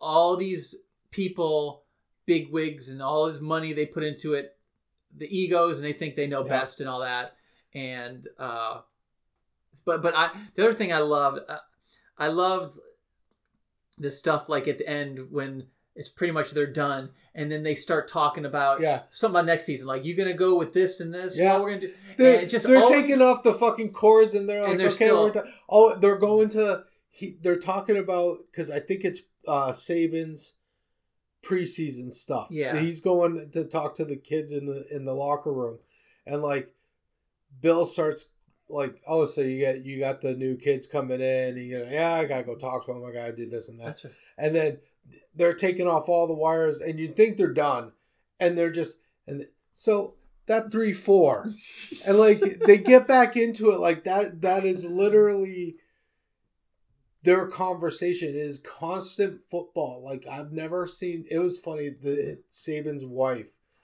come like there. There's a story about Saban's wife coming into one of the rooms, and it's Belichick and Saban sitting there talking and everything. and she comes in. She goes, "Hmm, Nick and Bill." Two greats of the game just sitting in my living room talking aren't I impressed? Turns around and walks away. Like, really has the gall to sit there and give them shit. And like, if Bill's sitting there cracking up, laughing, going, but like, literally, all we're doing is talking football, and that's all we do.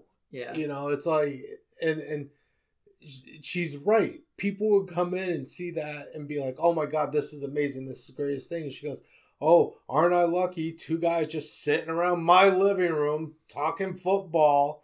Like, could care less."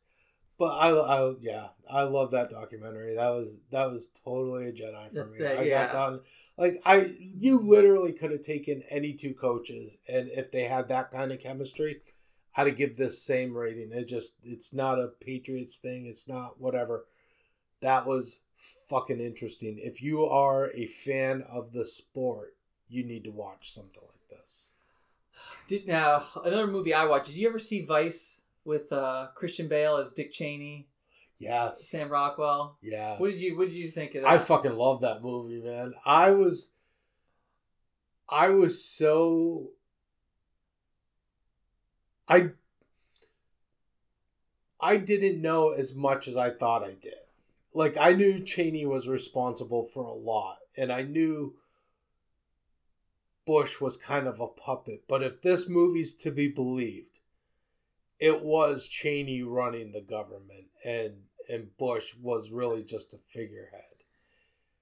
I Yeah. don't know if I believe it fully. Well, you have to. So you you have to take. I'm sure there's a lot of truth in it, and that that was always the the. uh not, I wouldn't even say the rumor that that, that was out, basically out there that right. he needed he needed someone who knew you, you need someone who knows the bullshit and the bureaucracy and how to get shit done in Washington. Yeah. That's you know, and the funny and it, it just reminded me, I remember back at the time where he was in charge of vetting the vice presidents and they determined I'm the best one for it. You know, like Yeah. he, so he, he found himself. But but you got to take this movie in the vein of like how these you know JFK and things like that, where Right. there's a lot of truth to it, and then there's a lot for just for consumption. Yeah. But as far as as far as portrayals with a lot of things, like I amazing. number one, well Christian Bale, you know, he can go from what the machinist Yeah. to it's it's it's Yeah. so.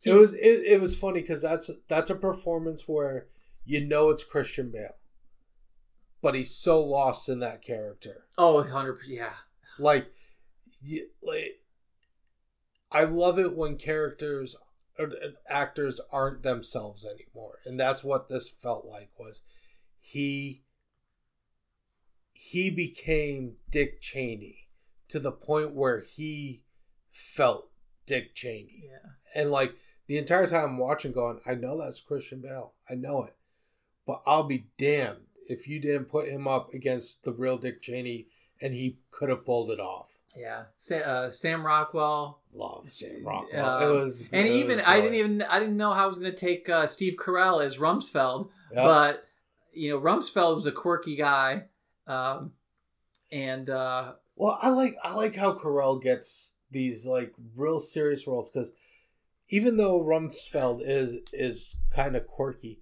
Carell really played him straight and like did a great job at Yeah. it too. Like I I'm really impressed with the fact that Carell came up as such a like crazy comic actor. Like it wasn't even just straight up funny. Like he was he was very much a Jim Carrey kind of physical comedian almost. But to have the kind of range that this dude has is really quite spectacular. If nothing else, Vice had one of the best casts, ensemble casts I've ever seen on film. Oh yeah, it was, it was Amy, Amy Adams. Amy Adams. Amy was Adams was his yeah. wife. Yeah. Yeah. Oh my gosh. So yeah, it's um. The other thing, um. The other thing I watched. Let me. I have to go into my notes here because I watched a bunch of things. Oh, I started watching Medical Police on Netflix. That comedy.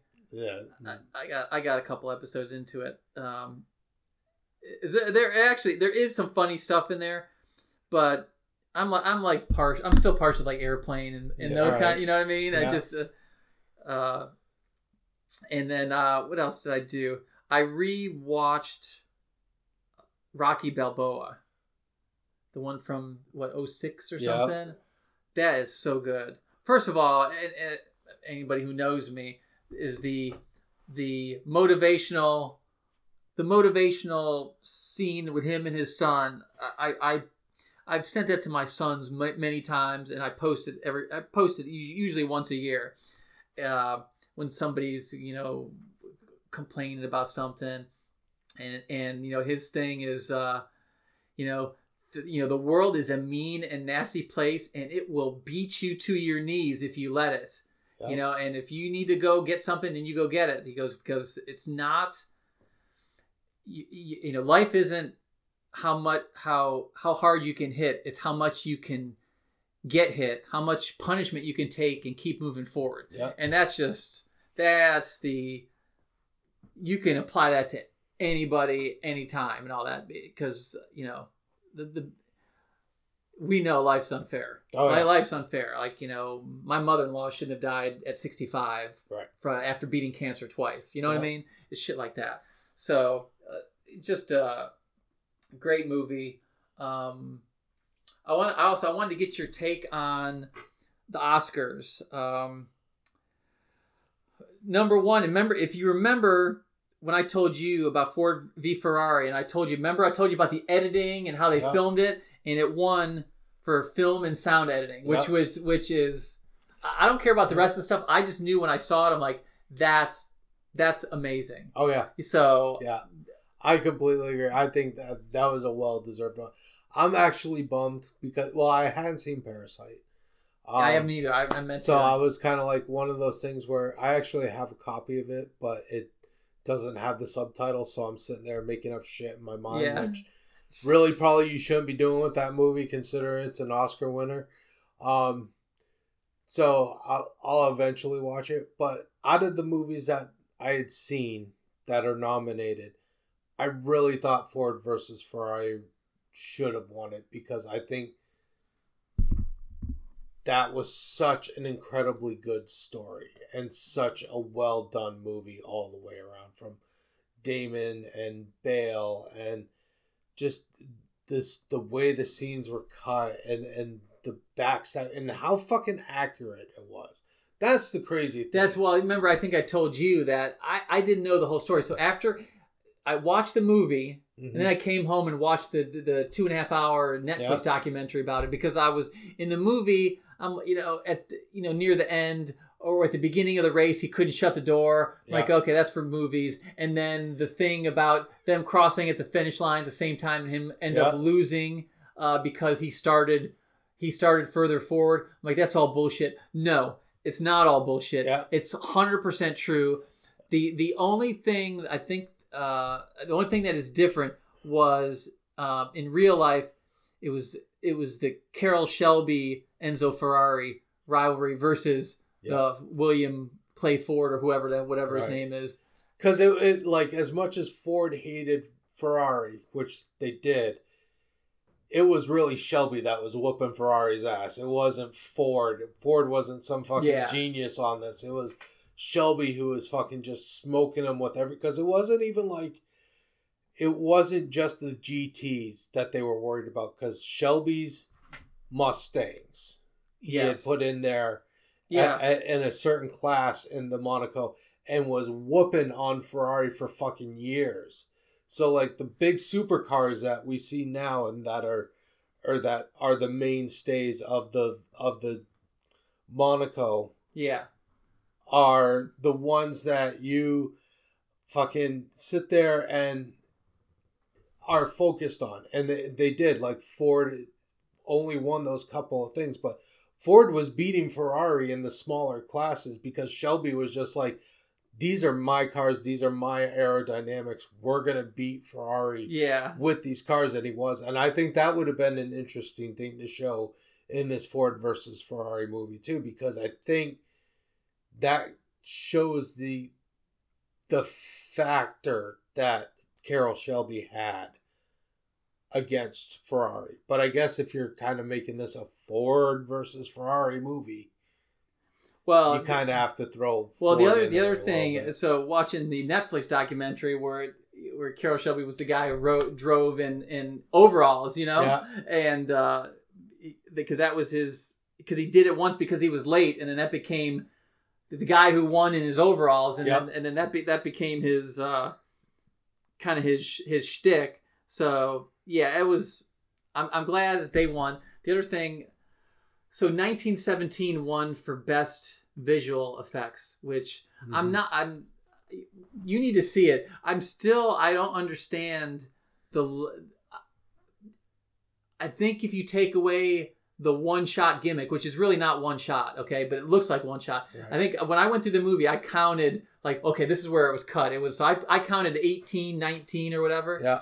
Um, I know my parents went to see it and they were not impressed with it. you know? Really? Yeah, they were like, yeah, we're just following this guy, and you know, and and so I don't know, man. It's uh, I think they needed to give it something. So I think that's why, Yeah. you know, since it wasn't going to get, uh, since it wasn't going to get best, uh, best picture, that's the that's the whole the whole deal with that. But Yeah. then you got Joker wins for best original score and best actor. Back So- and, and uh, we nailed it because we said that he, as mu- so, kind of circling around. uh, One of the things I watched was Joker again, and fifteen minutes into the movie, I fucking messaged you. I'm like, they set this up for him to be an anti-hero, like it, and it pisses me off. It like from the very beginning of this movie, they just show him why he's so beaten down Yeah. and why why he could turn so easily. Like I don't want it to be this beaten down. That's what it really was. It was a beat down.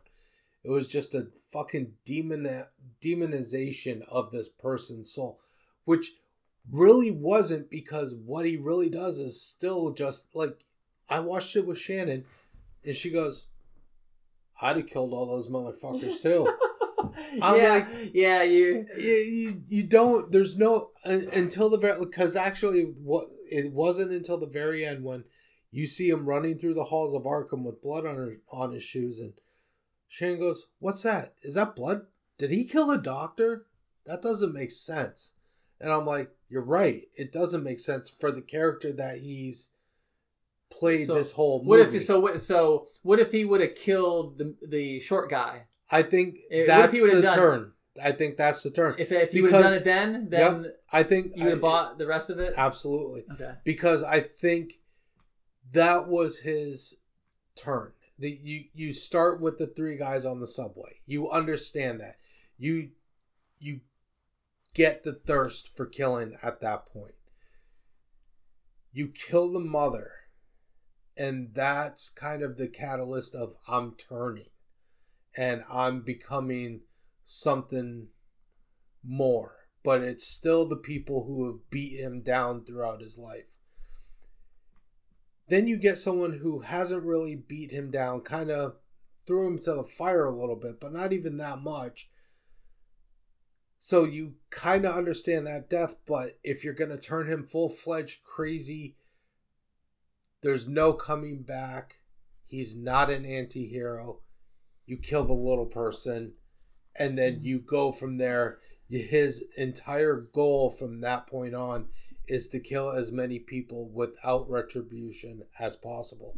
And I think because even halfway through his show, the the the Maury show Yeah. that he was watching, he has no intentions of killing Maury or anyone else there until Maury insults him. One or Murray. Once Murray insults him, boom, he's over it. He's done.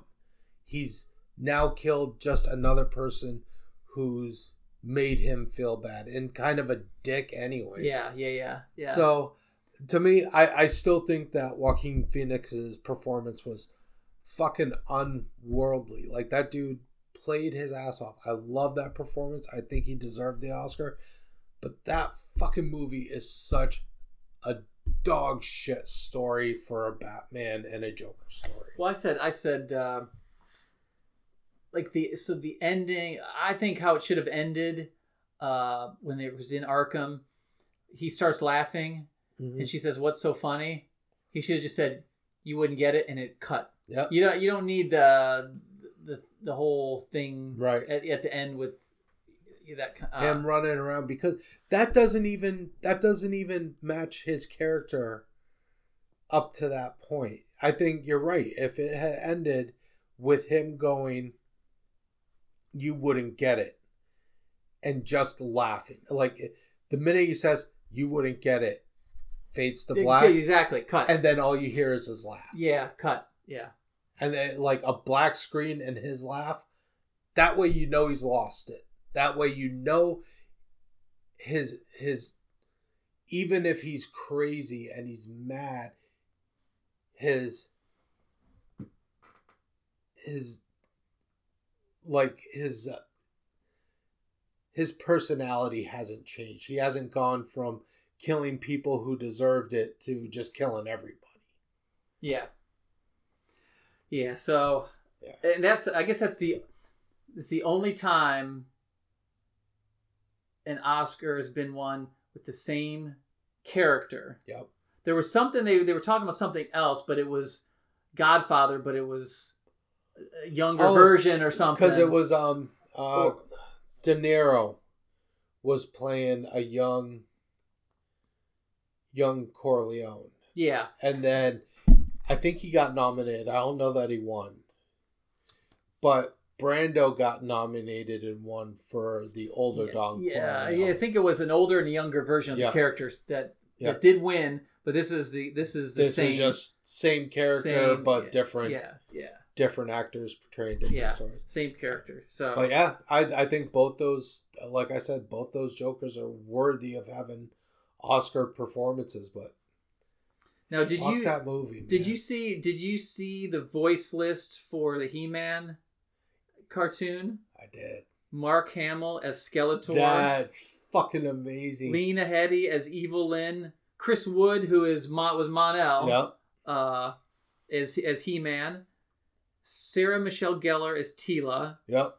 uh, Stephen Root as Cringer. Yeah. That's Tiffany Smith as Andra. You know Tiffany Smith Yes, is? I do. From uh, DC.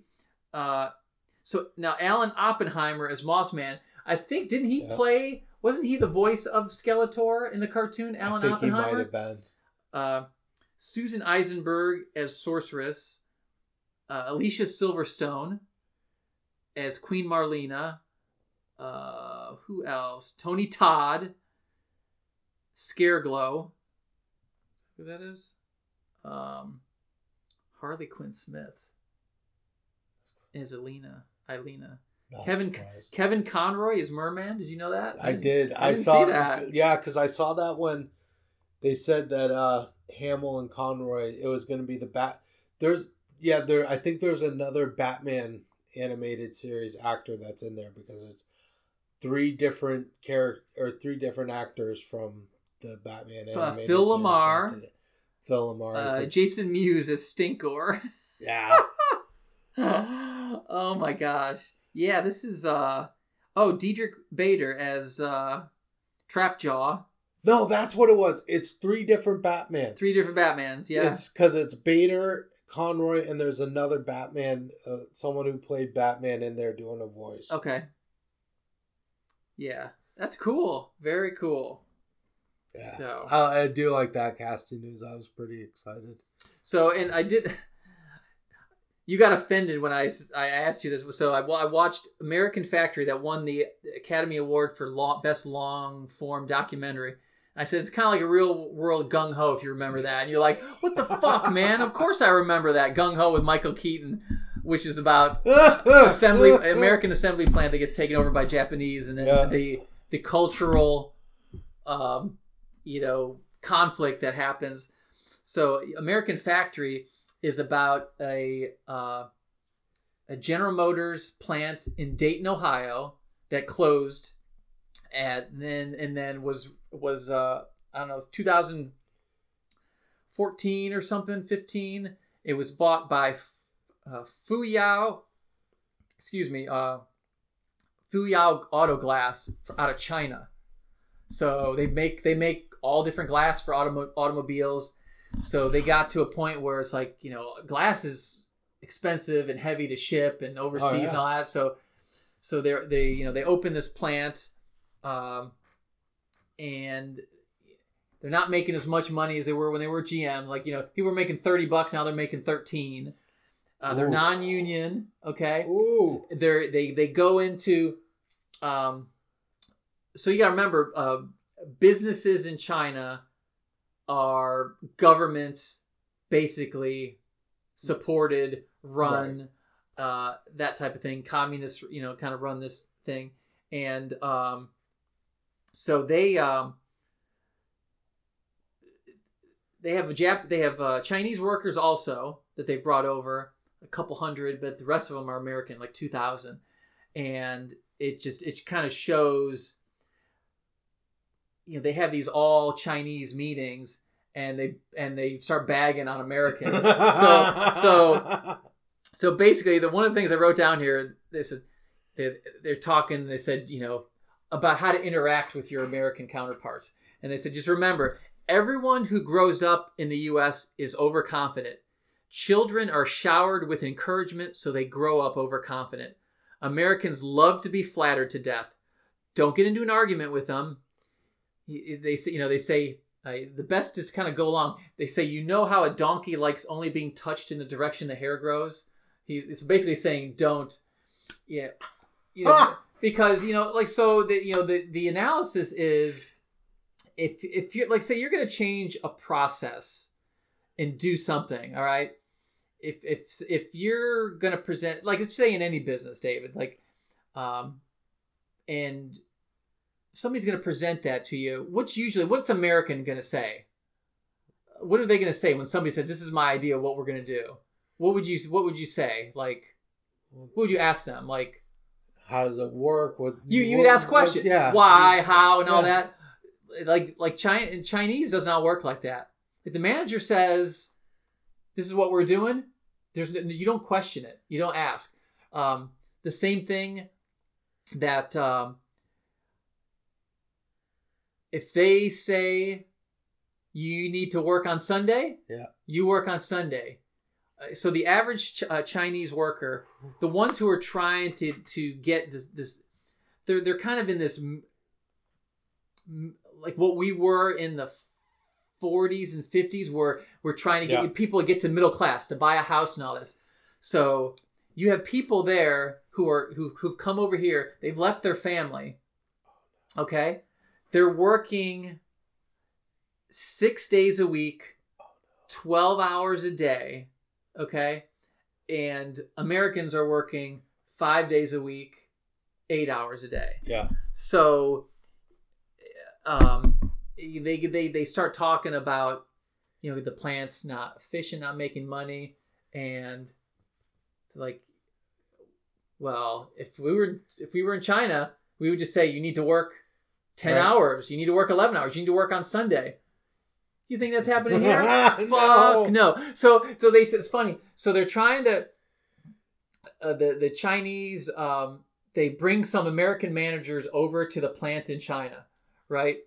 And uh they they go into the the, the plant there and they're they're just they're like robots these people they're just i mean they're working and they're working and they're like wow this, this is crazy and then they they see this um uh, team of Chinese people that work in this one section, and before their shift, they line up. It's like military. They line up and they're they're spaced equidistant to each other, Yeah. and then they go into these things about you know let's it's almost like Cade's like uh, uh you know what are we gonna do today? You know work and Right. what you know it produce and then and, and all this kind of stuff and then they and then they break and then they all go. And then so they showed this manager oh god this go, dopey manager. He comes back and he tries to implement this. Oh Jesus and, you, Christ! and he said okay uh, so let's we want to line up equal part um, you know matt you need to move over move over this way a little bit. And they're all you know they're all postures bad and they're all like what the fuck is this and uh and and he's you know he's like uh, okay um so we got uh we got a big shift today uh and he, it's just it's so it's it's it hurts to watch it like you know it's not gonna it's not gonna Oh. work but when they were over there so um they go to this uh dinner and you normally like if like if your company or like when i worked for gm and when we had you know these events you know you have like uh like we had huey lewis in the news would perform and then you had chris berman was a speaker one time and george uh schwartz or uh, schwarzkopf was a, Yeah. a speaker one time so you they go to these things and each production team is required to put on a musical number so the chinese so the like so so the, the Americans find out they got to do this. But so all these Chinese ones, people over there, so they're doing these, and you have to watch it. They're doing these musical numbers, and the musical numbers are all about, you know, company and producing and the, you know, the, the pride, like, and it's just sing-songy, weird lyrics that right. like like prop. It's like singing propaganda you know and then and then the, so the american guys get up there and what do they do? They do ymca you know? Because that's the only thing everyone knew. That's the only thing all of them could agree on that they knew. Um, but Oh. so but but then so then the, the second half of the documentary gets into where um they're uh, um well right before that and they're still in in in, in china they go and they see like um all the unused glass or the things that are broken and there are chinese workers. This is david this is a literal like 10 foot just all glass just just mountains of glass just that's like dumped out of things and different color glass and they are on this pile of glass taking sorting out by hand the individual pieces of glass to to like reuse and they're like uh, they don't have cut resistant gloves uh, What the so, anyway, so so they so they so when you come back to the states then again then it gets into with them wanting to unionize because uh, working conditions like uh, you know with glass has to be blasted in a furnace and like uh, this one american worker he's he's in a 200 degree enclosure 10 minutes out of the hour okay? And What then they the got things they, they talked about that like they're dumping this stuff down the drain um the chinese and all that because you can do whatever you want in china yeah. you know what I mean? You do whatever you want in China. Um, the the people are getting injured, and uh, so then so then it's the Chinese trying to fight them unionizing, and the Americans union, and, and it basically shows them the the people um, who are the Americans who are trying to push the union, how they're getting singled out and then basically fired. Oh Jesus. I mean, literally, Christ. like, uh, like they. It's amazing the access. So, so they had they had two Americans producing this, and then the Americans they got involved with two uh, young uh, Chinese female filmmakers. So when they, so a lot of the Chinese stuff they filmed, like these people were just saying like, uh, oh yeah, like uh, you know Tom, you know he was in this uh, Union shirt, you Yeah. know, uh, or no, no, he's not. In, he goes, we know he's, uh, we know he's uh, secretly supporting the union, and uh, yeah, he's gonna be gone next week. Uh, and then the like they went and the ones this one station that used to be two people, they put one woman on it, and she's like, I know why they did this. They're gonna so then they can write me up and say I'm not producing, so they can fire me, that kind of thing. So so when the, when the union vote is getting close, um, they they fire they fire three higher up managers. Like these are the managers who are like were like brought in to Right. get the Americans like let's this is how we're Right. gonna do it. You know they Yeah. pay them a lot, ton of money apparently. Oh yeah. You know what I mean? You know that. Um, so they get rid of them. They bring this bring guy in from China, and uh, he has a meeting. All these Americans in there, and he goes, and he he kind of speaks pretty good English, and he's like, tomorrow, everyone here, whatever you're making, two more dollars an hour. You know, it's just out of the blue, What right? Because they're just trying, you know, trying to buy, you know, Right. and then and then uh, and then they had a uh, they had a one of the workers did a hidden audio of um, the Chinese brought in uh, this American company that's like the lab, uh, it's one of these they're basically they basically scare people about what happens if you if if you join the union Right. you know? And uh and this they recorded that and but anyway so they they get into that and they kind of they kind of go uh, go into that. It's and what's um the chinese like the like the workers some of these workers i mean they are they are doing this for their country and for their family. Uh, a lot of it's for the country. Yeah. because basically i'm listening to a joe rogan podcast with uh, melissa chen who's from singapore. And what she talks about is uh, the thing about with china is they basically say you know you it's, it's you know it's you're the rest of your life is probably going to suck but you're doing this for the country and for your next generation Yeah. you know and if you were real chinese and that's what you would do and that's and they're literally they're like automatons Yeah. But but you you you get some some insight in some of these you know Chinese people where they're like you know that I mean they they got a family they want to see their family but they you know the one guy is like you know I want to build a house back in China that's Right. the goal be Right. middle class to the white picket fence like we used to want in the 50s so Yeah. um, and the the the guy uh, who's the head of this of Fuyao Glass and he has like 20 plants in China. He's a billionaire, right? Yeah. Um, and uh, near the end, he kind of talks about he's like, you know, I wonder if I wonder if what I'm doing is right. Um, what's happening with the environment? What uh, you know, all of this for this and that. He goes, but I only think that way when I'm sad, you know. And it's kind of, you know what I mean? And it's kind of, Oh damn. yeah, but it but it almost makes you feel sorry for him. It's like, you know, it, so it's you it's it's really fascinating. Um, the uh, uh, the lady, it's a it's a I don't I think they're married. They're partners, a husband and Right. wife or whatever who who did this. I mean, this took like four years.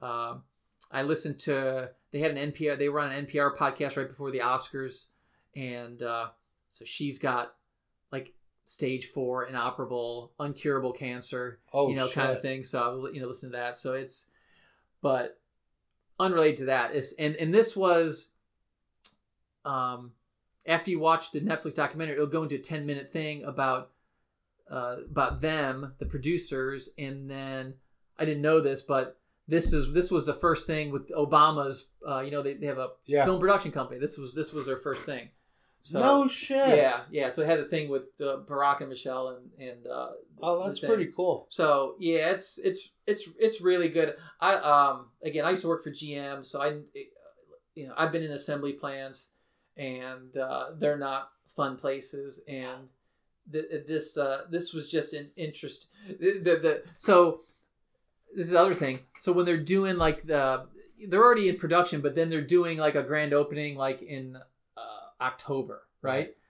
And this is this is like May and they're planning for it and the american managers okay if we're well and the, the chairman is there and says okay if we're going to have it we need to we need to have like an awning because it, it's something enclosed in case Right. it's october in ohio and the Right. chairman's like no it's going to be a fine day chairman's like, no, we don't need anything. What the it's going to the weather's going to be just like today. You know, it's just it's you know, and it's like that's okay. That's right, you know, I that's mean, your call, man. um, and it, it's just uh, That's nuts. yeah, it's uh, it- oh, but but also, so then when they had the when they had this grand opening with a senator there and and all this and sh- nobody, no, none of the Americans in the assembly plant knew this was happening. Like they were never told about it because Chinese wouldn't tell. You know, it's not it's not Right. important.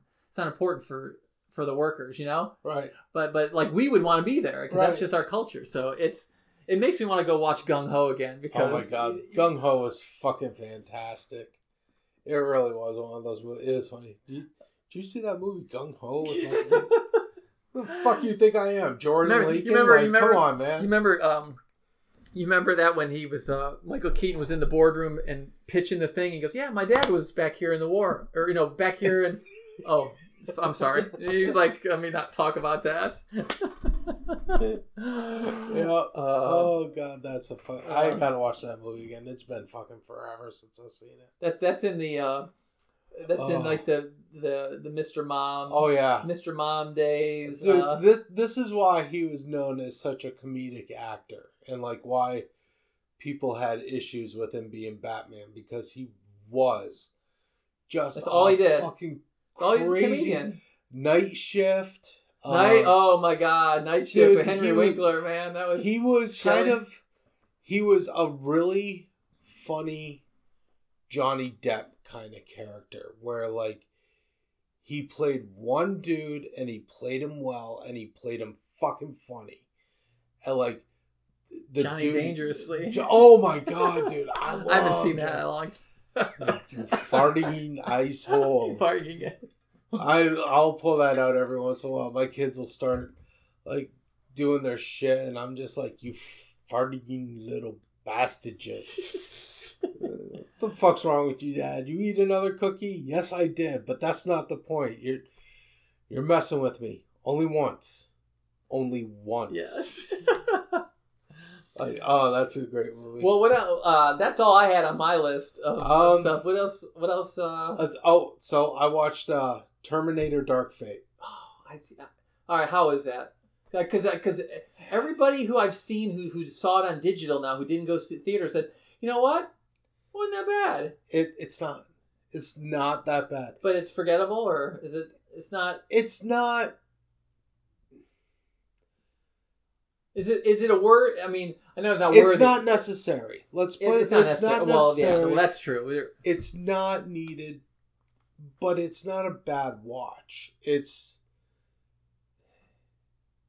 it's better than Rambo Last Blood, which was a fucking absolute travesty.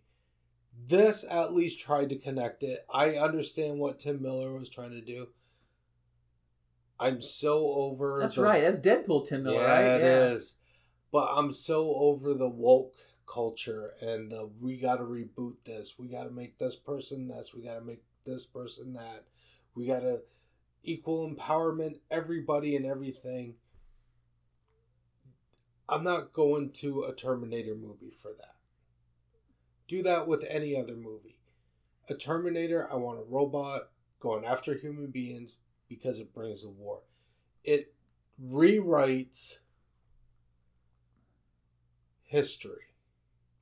John Connor's no longer the savior. No one even knows who John Connor is because John Connor dies. So it, Fur- it, it kind of Furlong was Furlong in it? Yes, for about two seconds, and then Arnie shot him, and it was over. Arnie shot him. Arnie shot him and killed him. So this is what it. It's weird. They, after Terminator Two. Everything's destroyed. There is no Cyberdyne. There's nothing. John has now outlived the machines and is nothing is ever going to happen. Sarah and John are on an island and have retired and living the good life. Arnie comes out of fucking nowhere and blows John Connor away and the disappears. you mean a you mean a T eight hundred Yes. from the from the future? Yes. Okay. Blows him away. Because apparently they sent them to all different parts of the future or the, to the past. Okay. So this just happened to be one left over for whatever reason. It was kind of weird time travel shit. Then another Terminator comes back, and another human who's enhanced comes back. And I mean enhanced like has become a Terminator herself inside. That's uh is that Madison or uh yeah, Mackenzie Davis? big, yeah, the Yeah. big crazy looking chick. Does a great job. I like her. Um but it's weird. So like she's become this Terminator to protect the new resistance leader who's now this Mexican chick who is here illegally with her father and like and, and now she's become the big resist you know resistance leader that they have to protect against a new terminator. So you're kind of rehashing the story. This being said it sounds awful but at least it sticks to terminator unlike rambo last last Yeah. Blood, where it's just kind of like whatever we're gonna put him in this situation to kill people this at least has a reason albeit not a very good reason in my opinion to continue it's it's you can watch it but it's not good Well, they're not making another one. No. So that's I mean it's dead. It's Yeah. it's, it's dead after this. So Yeah. i it really if it's on and you can watch and you know you're just like fuck it i'm gonna watch it it's not a bad movie but don't like don't let anyone fool you into thinking that this is like a great movie this is not this this was done with the intent of rebooting the series and using it and and using the past to kind of do it and it failed miserably was so, so was there any reason to change who's the savior?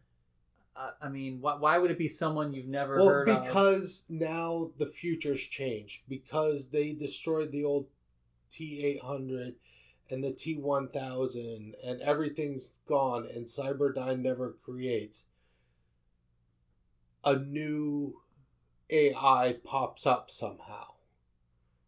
Like just totally if it wasn't cyberdyne it was going to be someone else or something Yeah, I else mean- so, and this is kind of what happened is that it's now someone else. Like Sarah keeps popping up. Like whenever she talks to the the new Terminator chick, she's like, "What is what is Cyberdyne doing?" And she's like, "Who the fuck is Cyberdyne?" So Cyberdyne is not even any part of our lexicon anymore, and it's like, nah, it it really is just like it's inevitable, but because it's inevitable, we have to have a new leader. It really is. It really was just them trying to reboot it. so so how how is how does old Arnold come into play here? It's fucked up. So he kills John, So that's the guy who killed John. Yeah. that same person. same person, Okay. kills John, takes off, and you don't see him for most of the movie. And then you find out that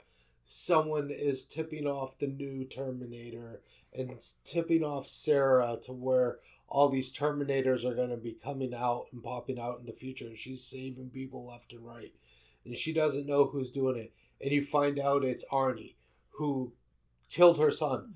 But over the years, because he was programmed to adapt and learn how to be human, he's somehow developed a heart and a soul and is remorseful for killing John Connor and wants is making it up to Sarah and has a family now because some lady fell in love with him and he's Oh. raised her kid like it's fucking weird where you're So did he? like- Uh, uh, did so? You say he killed.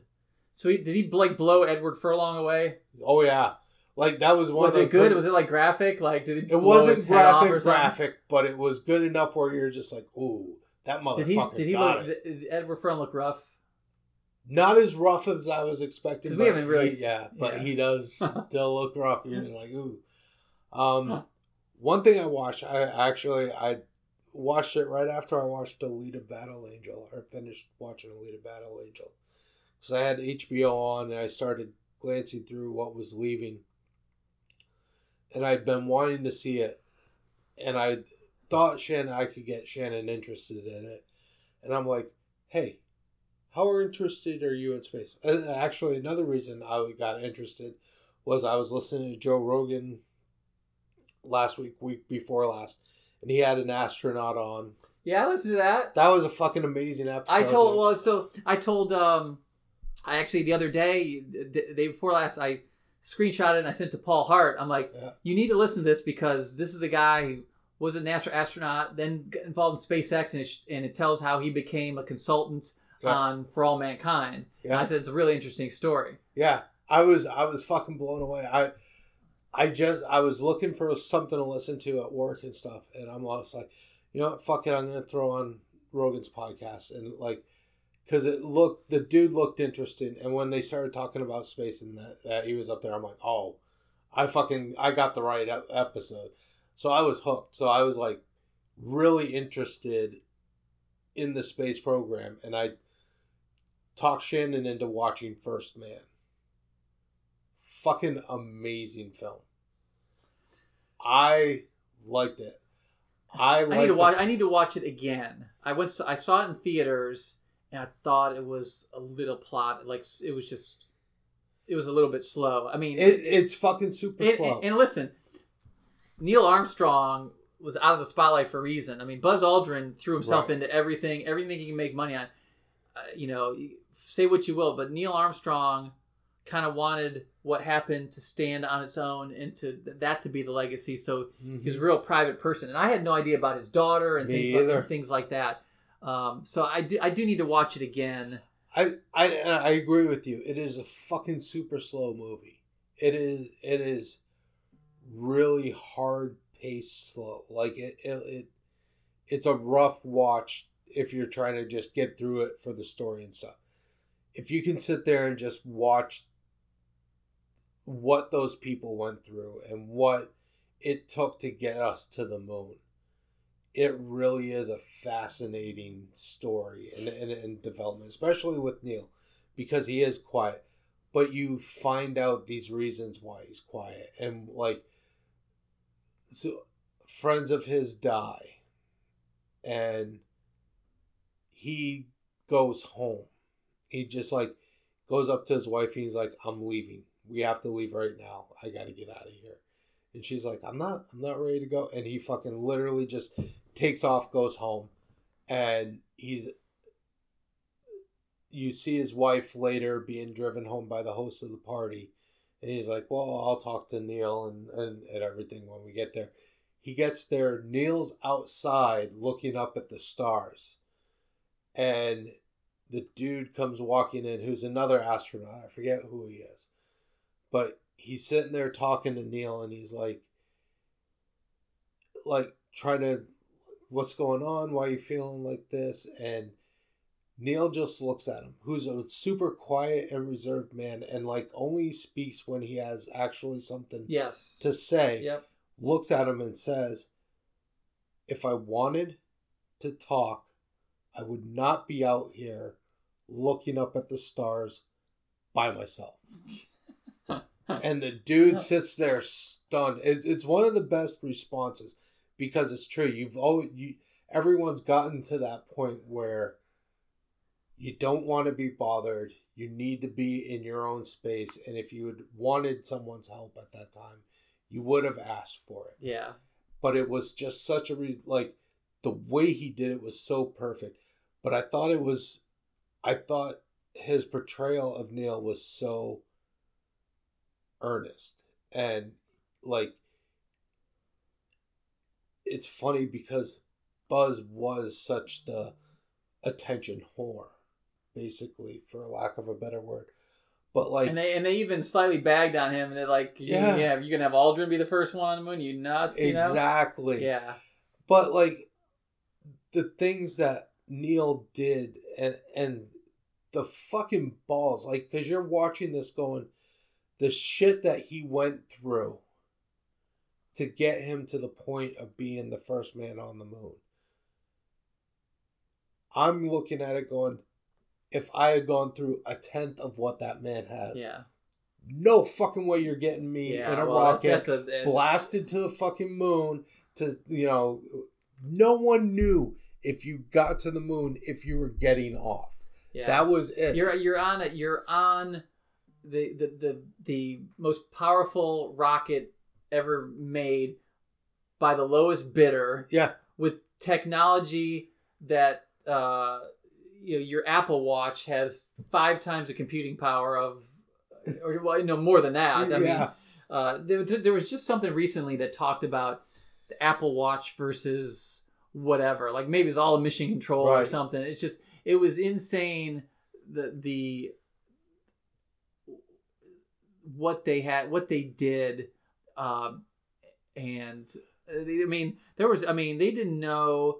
Uh, there was things about. Uh, Radiation, they didn't know Mhm. anything with that. Matter of fact, so remember the dude on the Yup. Rogan, he talked about one of the uh, Apollo uh, 15 or something like that, uh, or maybe it was th- maybe it was 13 or so- something that got delayed because of 13, but saying that we missed th- them getting like a lethal amount of radiation from a solar flare just on happenstance. Yeah. You know, it's so. Yeah.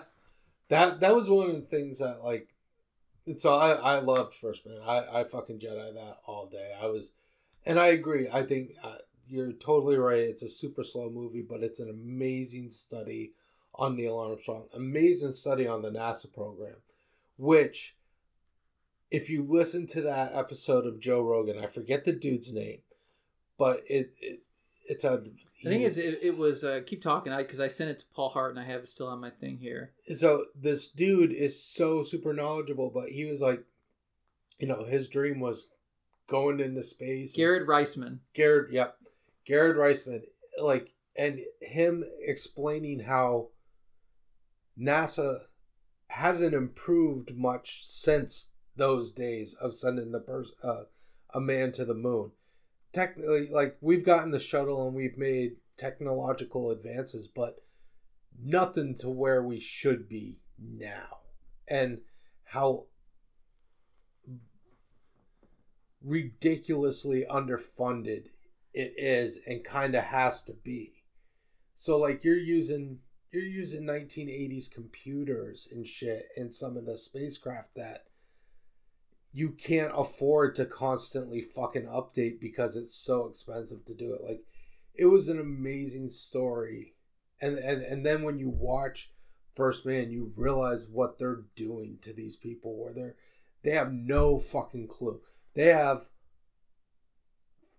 you know ideas on physics and how this is supposed to work and what they think they can do, but not one of these person can say I can do this for sure.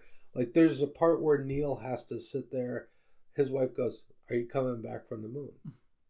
And he's like, "Yes." She goes, "Are you coming back from the moon? Yeah, moon?" they never. You're a test And- pilot. You never. Right. And like he's like and she's she goes to him, you have to tell the children.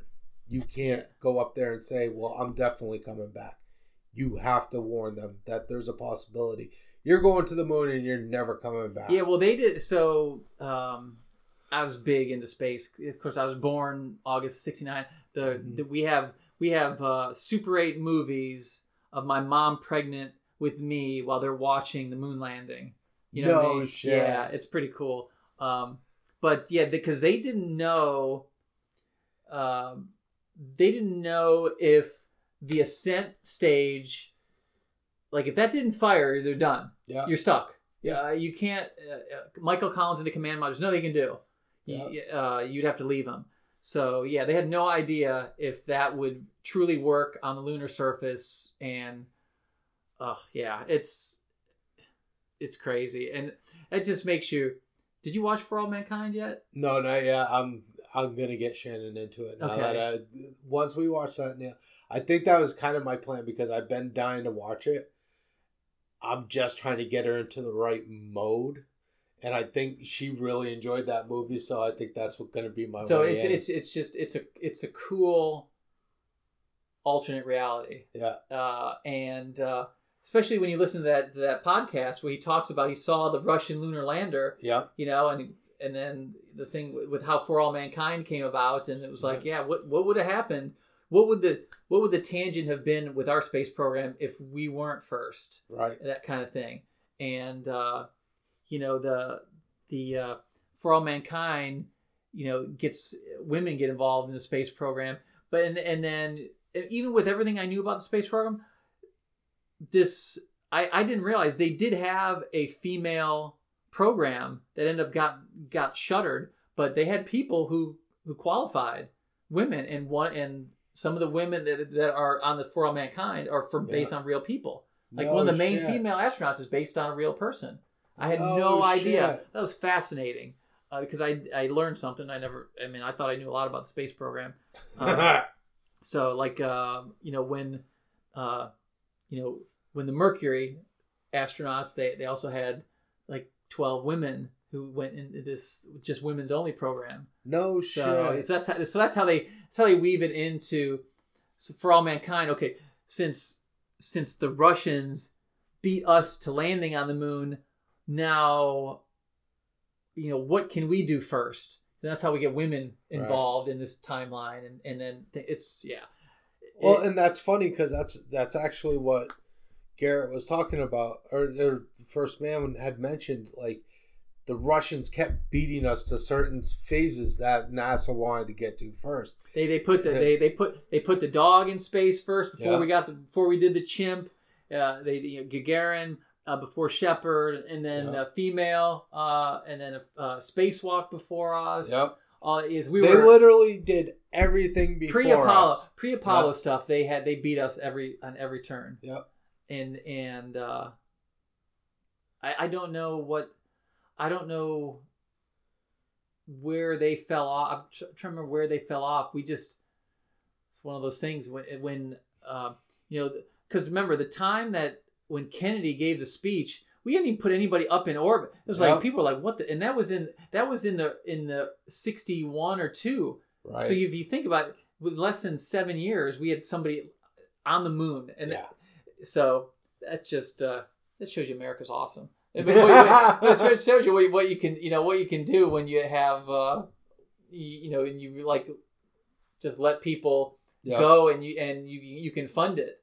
So and but that's that's another cool thing in the podcast that he talks about with the SpaceX portion of it, you know, being privatized, but also doing stuff for NASA.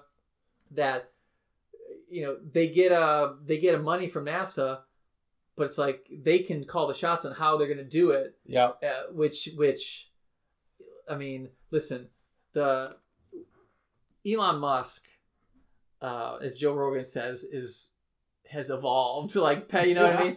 Be, because they, they they they just had a story. Um, my buddy is uh, in in a month is getting a Tesla, and I'm like, oh, I can't wait to see it. Yeah. Um, but so they just had a story about you know you think Japanese engineers, Japanese, you know, they're Mm-hmm. so there's a story that in Japan they took apart a Tesla and they looked at software and they're like, soft, we're nowhere. Like we can't. You know, he's uh he is like two generations beyond Yeah. in software, especially you know that he's been that he's been doing this with the with the you know the, the, the uh, autopilot and all Yeah. that type of thing and with how the cameras integrated. So yeah, the the the Elon Musk stuff too uh, is is interesting to uh, to watch and, and listen to. So Yeah, I gotta watch the Elon Musk one with with him and Rogan. But yeah, that that one with Garrett was super fascinating. I was I was fucking hooked on that one. I was I was so taken on everything that dude had to say. Yeah. Um, the fuck else did I watch? I, you know, I I don't think I watched anything else. Watched. I think that's it. did you see um, did you see? I know you were in the car most of the day driving down here. Did you see the the Batman photos? with- yes, I so- did. What you see them all with the cycle and, and Yep. all that?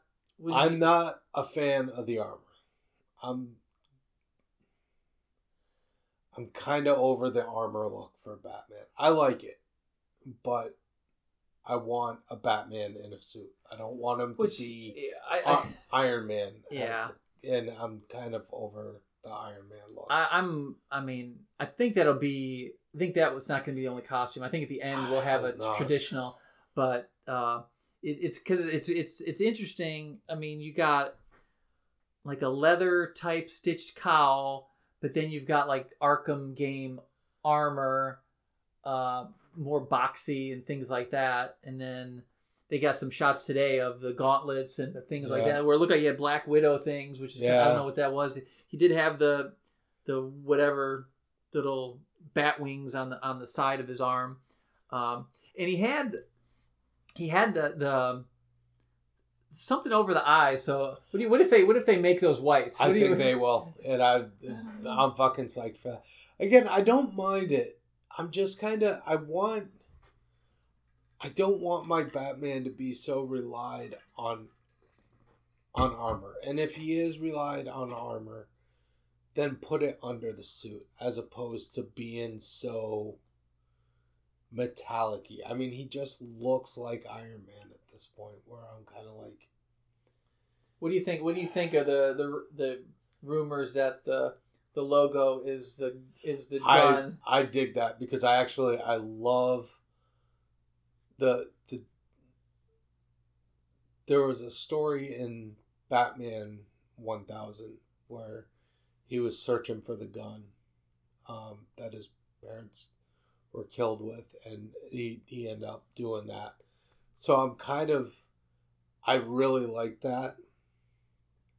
See, I still see. I still, I still like from from Dark Knight Returns, where I think that's where they talked about why why he's got a big yellow Yeah. symbol on his chest because he want with that that is bulletproof Yeah. is because that's what when they're scared he wants them to aim that's he wants them to aim at Yeah. that giant bat with the yellow on it so that um but uh so I think uh But with the as- armor, that's the thing. Like with the armor he's wearing, it doesn't matter where they shoot him because that shit looks Well, so. think- think about it. like, Th- think about think about like- Bat, Batman v Superman in, in that great warehouse scene. He got shot in the temple, and he was like, Exactly. he was like, "Give it out, get it." Yeah, but yeah, I like it. It's.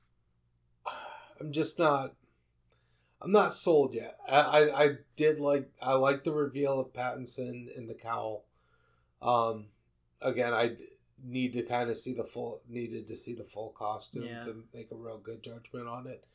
But I don't think I think he's got the chin for it. I think he he fills the cowl nicely. I just at this point want to see the movie because I really am done with with armor Batman. Yeah. I- If let's stop trying to make him so realistic. He's a detective. Let's make him a fucking detective. He doesn't need armor. He doesn't need to be fighting this many people at this stage of his career to have to have this kind of armor. Put a Kevlar suit, put the fabric over it. It- It's simple and easy and fucking. Well, I said I think I said uh, that. I mean, why don't they? Why don't they do an Alex Ross version of it? Because it looks, yeah. on paper, it looks great. You know what I mean? Yeah. Um, you know, that's black and gray. It'd be nice if you can do a blue and gray at some point, but uh, I mean, again, I mean, it's this is all early. Um, you know, when you look at photos, like I, I, I bring this up all the time when when I think me and Jordan we started uh, Supercast, we were talking about the first first images of the Flash Yep. TV show. I'm like, oh, that, that suit looks terrible. It actually was not. But Right. the way they had it and the way he was moving, I'm like, oh, that looks pretty bad. So say I told James Hop. James Hop was like, oh, I'm getting nervous. I'm like, James, it, it's this. These are the first few images. They're out of context. You don't Right. have the lighting. You don't have the scene. You don't have the Yeah. CGI or whatever else.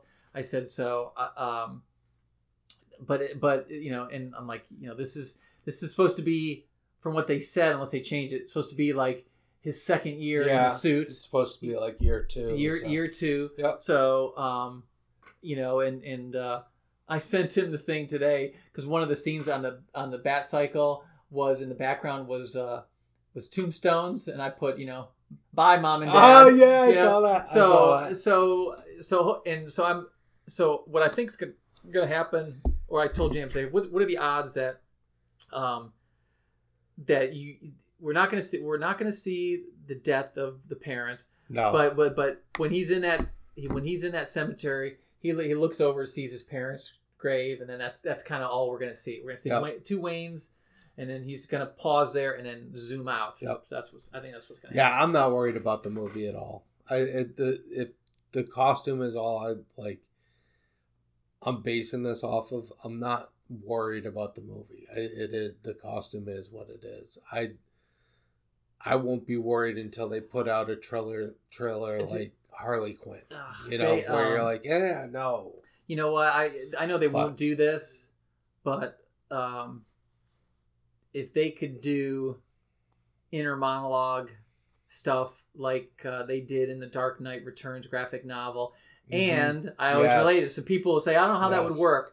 Go watch Arrow season one. Yep. Arrow season one is before you have 10 people on the team, even before Diggle is totally involved, uh, is when he's out because you can't have him talk to himself, Yep. is you have all inner monologue about what he's thinking, what he's doing, what his mission is, Yep. and it is it's it's great. So if you could do that, that would be awesome. Um, and uh, just keep it, just keep it street level. Yeah. Keep it, you know, it's not do a this huge storyline. Hopefully, the thing with all the villains is just some stuff with Arkham. Uh, I kind of hope it's set up. Like honestly, like I think you don't need all those villains. E- e- Even if you're in a year two Batman, you don't you don't need them. You can still set some of them up for use in later movies. So like, I think you could probably get away with using um, uh, who the fuck's playing Penguin? Um, blanking on his name. Colin Farrell. Yes. If you set up Colin Farrell to be kind of the the opposite of Bruce in this movie and then in the next movie make him the penguin. I think you can do that because I think you will have enough you have enough characters in there right now that you don't need to oversaturate it with too many villains. You can use this time to set up. And I think that's what they should do. Especially him being young. You don't want to throw so much shit at him right off. You want to kind of have him work his way up into that. Yeah. Oh, yeah.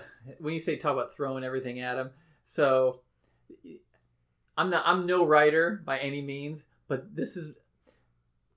I, I remember when Knightfall happened. Okay, Mhm. where where uh, where the premise of Knightfall was uh, they like overwhelmed Batman and he was just beat down. You know what I mean? Yep. That, and that's how Bane ended up being able to break his back. Yep. So my, my I always thought if I ever would write a Batman story, uh, I would I would give Bruce Wayne cancer, and he's going through radiation and chemo, uh, and he's a weakened Batman, you know, and then the villains start to see that he's weakened, you know what I mean, that kind of thing, and really try and take advantage of it, and you know d- do multiple things, you know, that that tax him and all that type of thing, and just figure out a storyline from there. But I always thought, I'm like, what?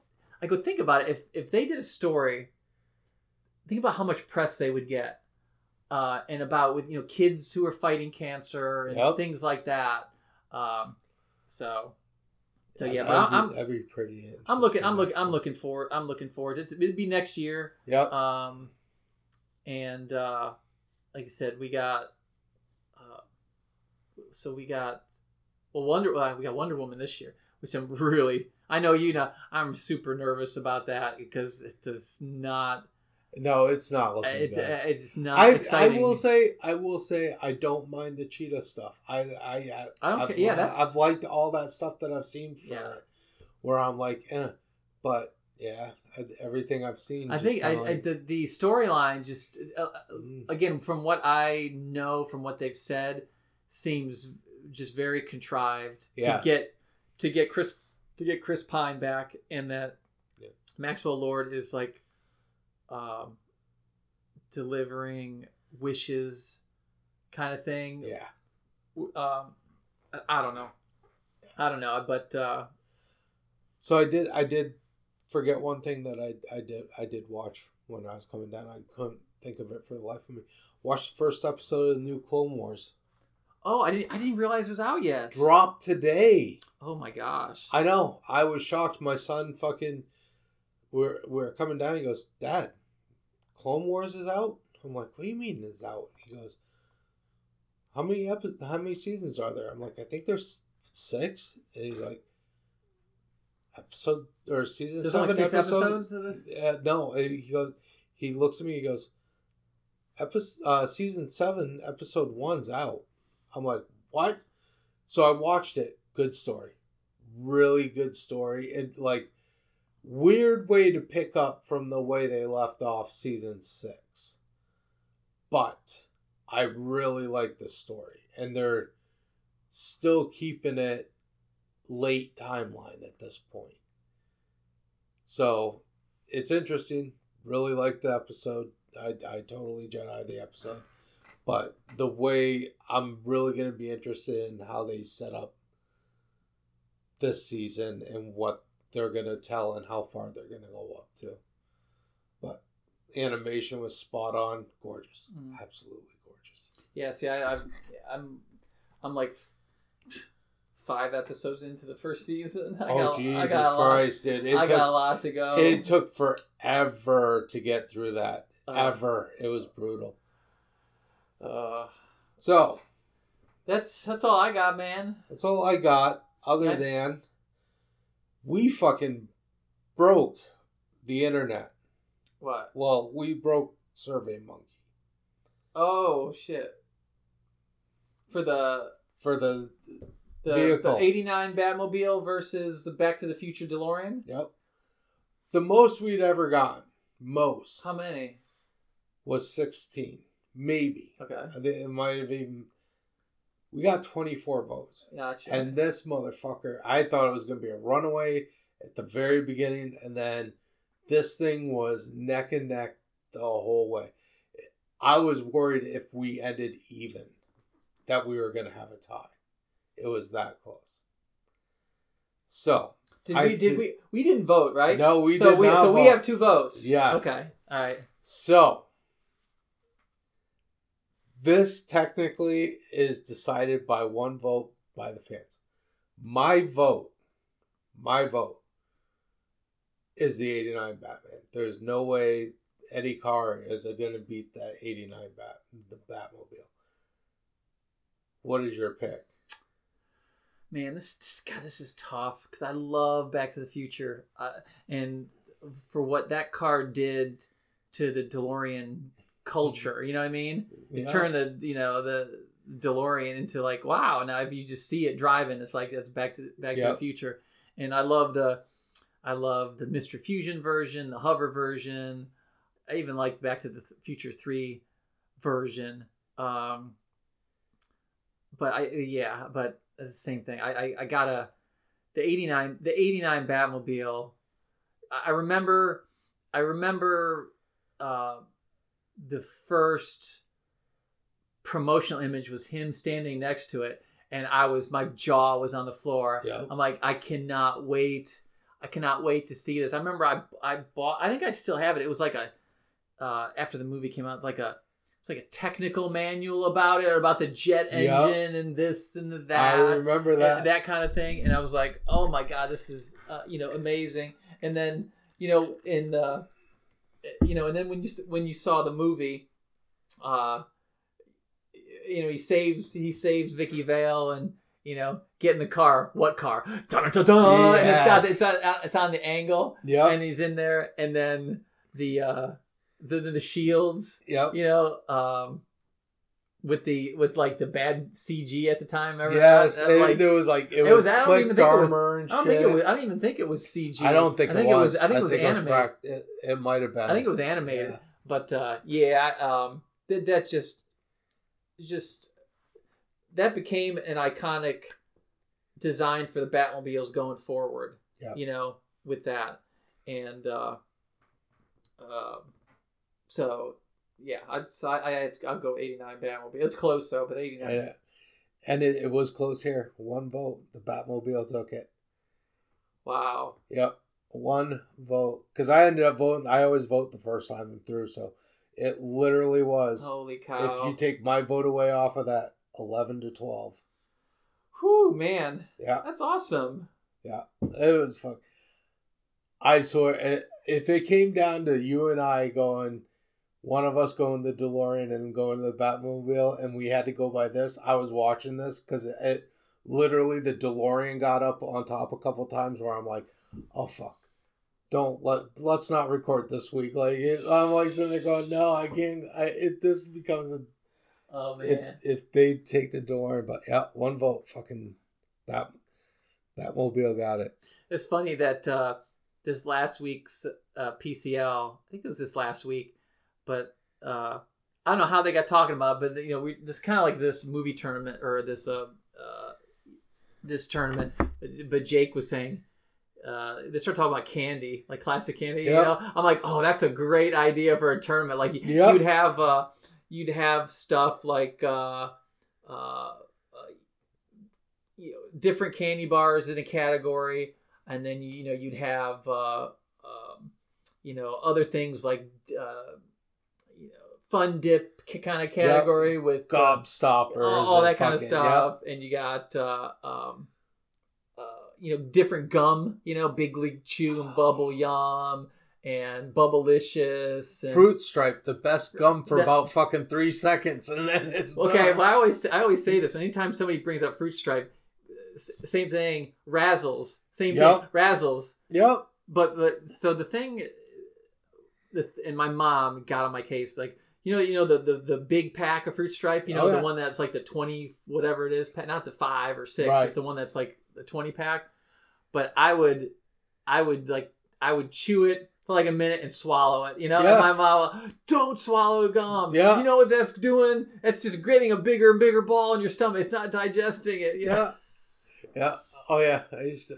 Oh my god, that was that was the best gum for fucking like two, th- literally three seconds. You get done and it's like, fuck, fuck. Oh, where'd the taste go? So you're either spitting it out or swallow it, which I usually swallowed it too. Yeah, yeah. So, ugh. All right. So Batmobile wins, and we'll have to have to figure out some other tournament. Yeah. Yeah.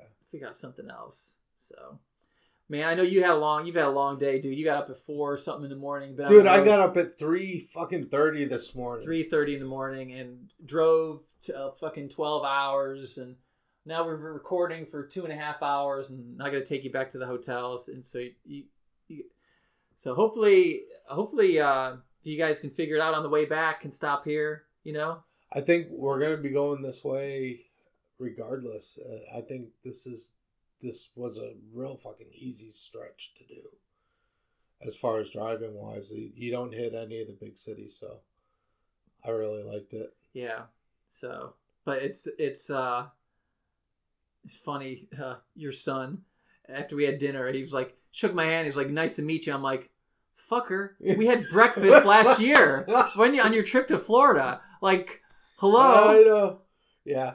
Well, he goes, and so he he he looked at me. I he said the same thing to me. He goes, "Dad, I just fucking said I was nice to meet you." He's like, "You fucker, I met you last year." He was laughing about it, and then he goes, he goes. I really like him. He called you Gimp too. I was like, "Fuck!" Like, I get it.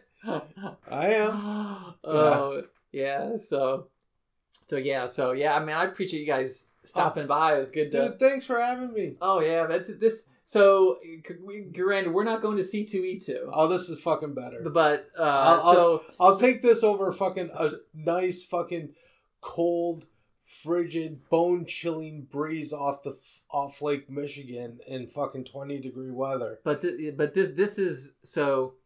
I know everybody people who are going to go to CTV too. That's great, and you know because um, but again, we're another reason that we met because of starting to listen to PCL, and then Jordan and I started the Supercast, and then and then had you know we liked having David on, so then David became a regular, and then Supercast ended, and then David and I continued doing this. So that's so we, so we're we're another product of PCL, Mhm. and uh, so um, and as we said it, it has said at dinner. Uh, let's congratulate Jordan got married less than Right? less than a month ago. Uh, but Jordan doesn't answer any of my messages anymore. Um, I had messaged him after his uh, he posted on Facebook that his dogs went missing. I know how much his dogs mean to him. Especially, I think it was Mac. Was it Diesel or Max? I can't remember. I think which it was Diesel got out. Diesel. The white Diesel's the white one. Yeah. Um, and I messaged him after that, and I didn't hear anything. And then a few weeks later, they got married. I messaged him. So I don't know what's going on uh, with Jordan. So, but anyway, that's congratulations, Jordan. If you end up listening Yeah. to this, although and you you and Jordan recorded an episode, but I, that, and never came out. and that never came out because Yeah. he, he wanted me on that, and I'm like, I can't, I just can't do it. I'm busy, and uh, It was a good episode too. Actually, it was a good time. It, it was came out good recording. He's like, "Oh, I'm gonna put it up before," it because he was all worried about his surgery and shit. yeah, And that's then the other fucking- thing. Yeah, other thing, finding out about you know how seeing how he's Yeah. doing with his leg. He uh, he's got the he's got the um, uh, Harvey Weinstein uh, Oh, the, cart. Christ, you know, yes. so so we were Oh just, my dude. So we were just watching this. Uh, we were just watching something on the news because the verdict is coming in. Yes, and and my wife was like she's like what is he doing? I i go the rumor he's doing that. She goes what for people to make feel sorry for him? He goes what a she goes what a piece of shit. I'm like Yeah. well. So the the great thing is if you want you want to see some go go on youtube and do a search for celebrities thanking harvey weinstein. Oh, it is phenomenal, dude. About in award shows and some of the jokes, you you know that they knew stuff. You Oh, know, uh, it, it, it's like a seven minute thing about uh, like Jennifer Lawrence about the innuendo about her getting big breaks with him. You know, and people like, and then you read the comments like, "No wonder she's a star," you know, and that kind of thing. So that's it's kind of funny, but uh, wow. but yeah, so um, so yeah, so we're another product of, of PCL, which Mm-hmm. is cool. It's it's uh it's pretty amazing. yeah, you guys have a good time frizzing your ass off in Chicago. I'll I'll take Yeah. I'll take my week in North Carolina. The and It- the the um, I I don't know if it's just the stars not aligning, but the last two last two times I was gonna be on PCL, something has come up that I could not get out of. What were you gonna be on for last time for? Uh it I was gonna be on the episode with that Harmon was on. oh, like a couple months ago. yeah. Um, or it was maybe it was, maybe it was more than that. I think maybe it was. I, I think it was no. eh, You know what? I think it was. I think it was when I had to travel. When we it was either. I don't think it was Thanksgiving because my family family was. It was either Thanksgiving or Christmas. It was. It was Yeah. just. It was tra- family traveling. You know. So um and uh and I I think one of them was gonna be on with Rebecca and uh, I, I don't I I can't remember what happened. I just didn't want to talk to Rebecca. That was no no no no no. So so yeah, eventually eventually eventually it'll work out. Um, uh, I uh, me and Jay message or Jay uh, Jake, Jake, message yeah. about we were Survivor nuts, so we're messaging Yeah. about this new season of Survivor. It's like How the- do you like it so far? it's like the it's like the Avengers of Survivor. I mean, It it's the really great. The the one I told him, the first episode, yeah, it was Rob, Parvati, Ethan, somebody else, and they were they were in a circle talking. I go, I told this is like the circle of the Avengers in the, the 2012 movie. Yeah, the coming together, and uh, so yeah, I'm I'm super I'm super excited about this season. yeah. It's So- been a fun season. I've, I've really Oh, liked yeah. it. Yeah. I've had a good time with it. So, well, that's it. I got to take you to a hotel. You got you got to go to sleep. So, Yeah. uh, anyway, good seeing you, brother, Yeah, man. good seeing you. And uh, like I said, hope you guys enjoyed this episode. Sorry, th- sorry about the audio. We're using one mic, sitting on a tray table while we're just sitting back in two chairs, chilling out. So. Um, you didn't pay nothing for this. you didn't pay anything fuck for you. it, so you get you get what you get, and you don't throw a fizz. Your mom, your Exactly. mom used to say. So anyway, uh, but you know, find us on Facebook. If you're you're getting this through a podcast, all the information is below about how to like the page and whatever. No one's ever emailed us, so fuck them. Exactly. You know, but uh, but anyway, so that's that's the show. That's the uh, uh, this is the uh, Vintage Geeks signing off from the Prime Cave. Prime Cave. I I love it. I love it. Yeah, so we'll see you next time. Bye. Oh my, I have to go. I didn't realize how late it was. I have something else to do before I before I come back here and paint tonight. Yeah.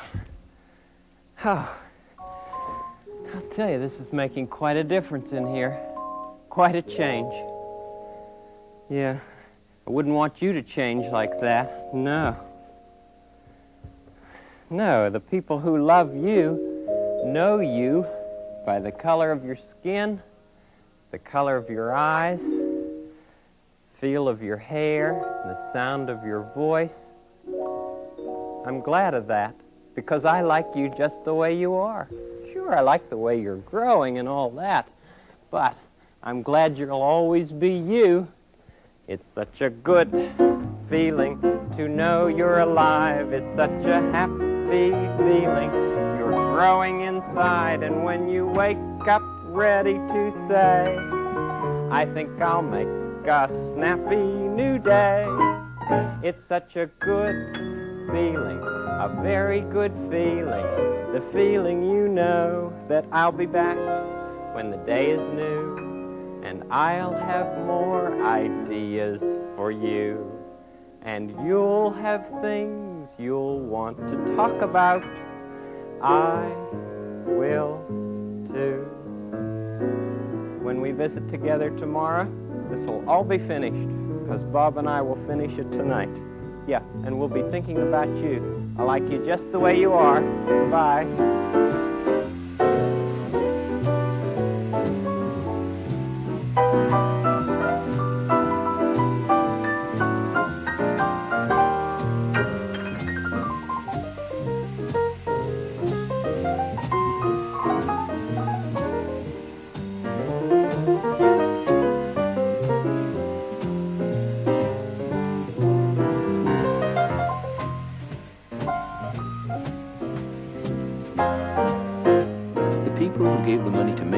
Television visit are the people of the Sears Roebuck Foundation and the Corporation for Public Broadcasting.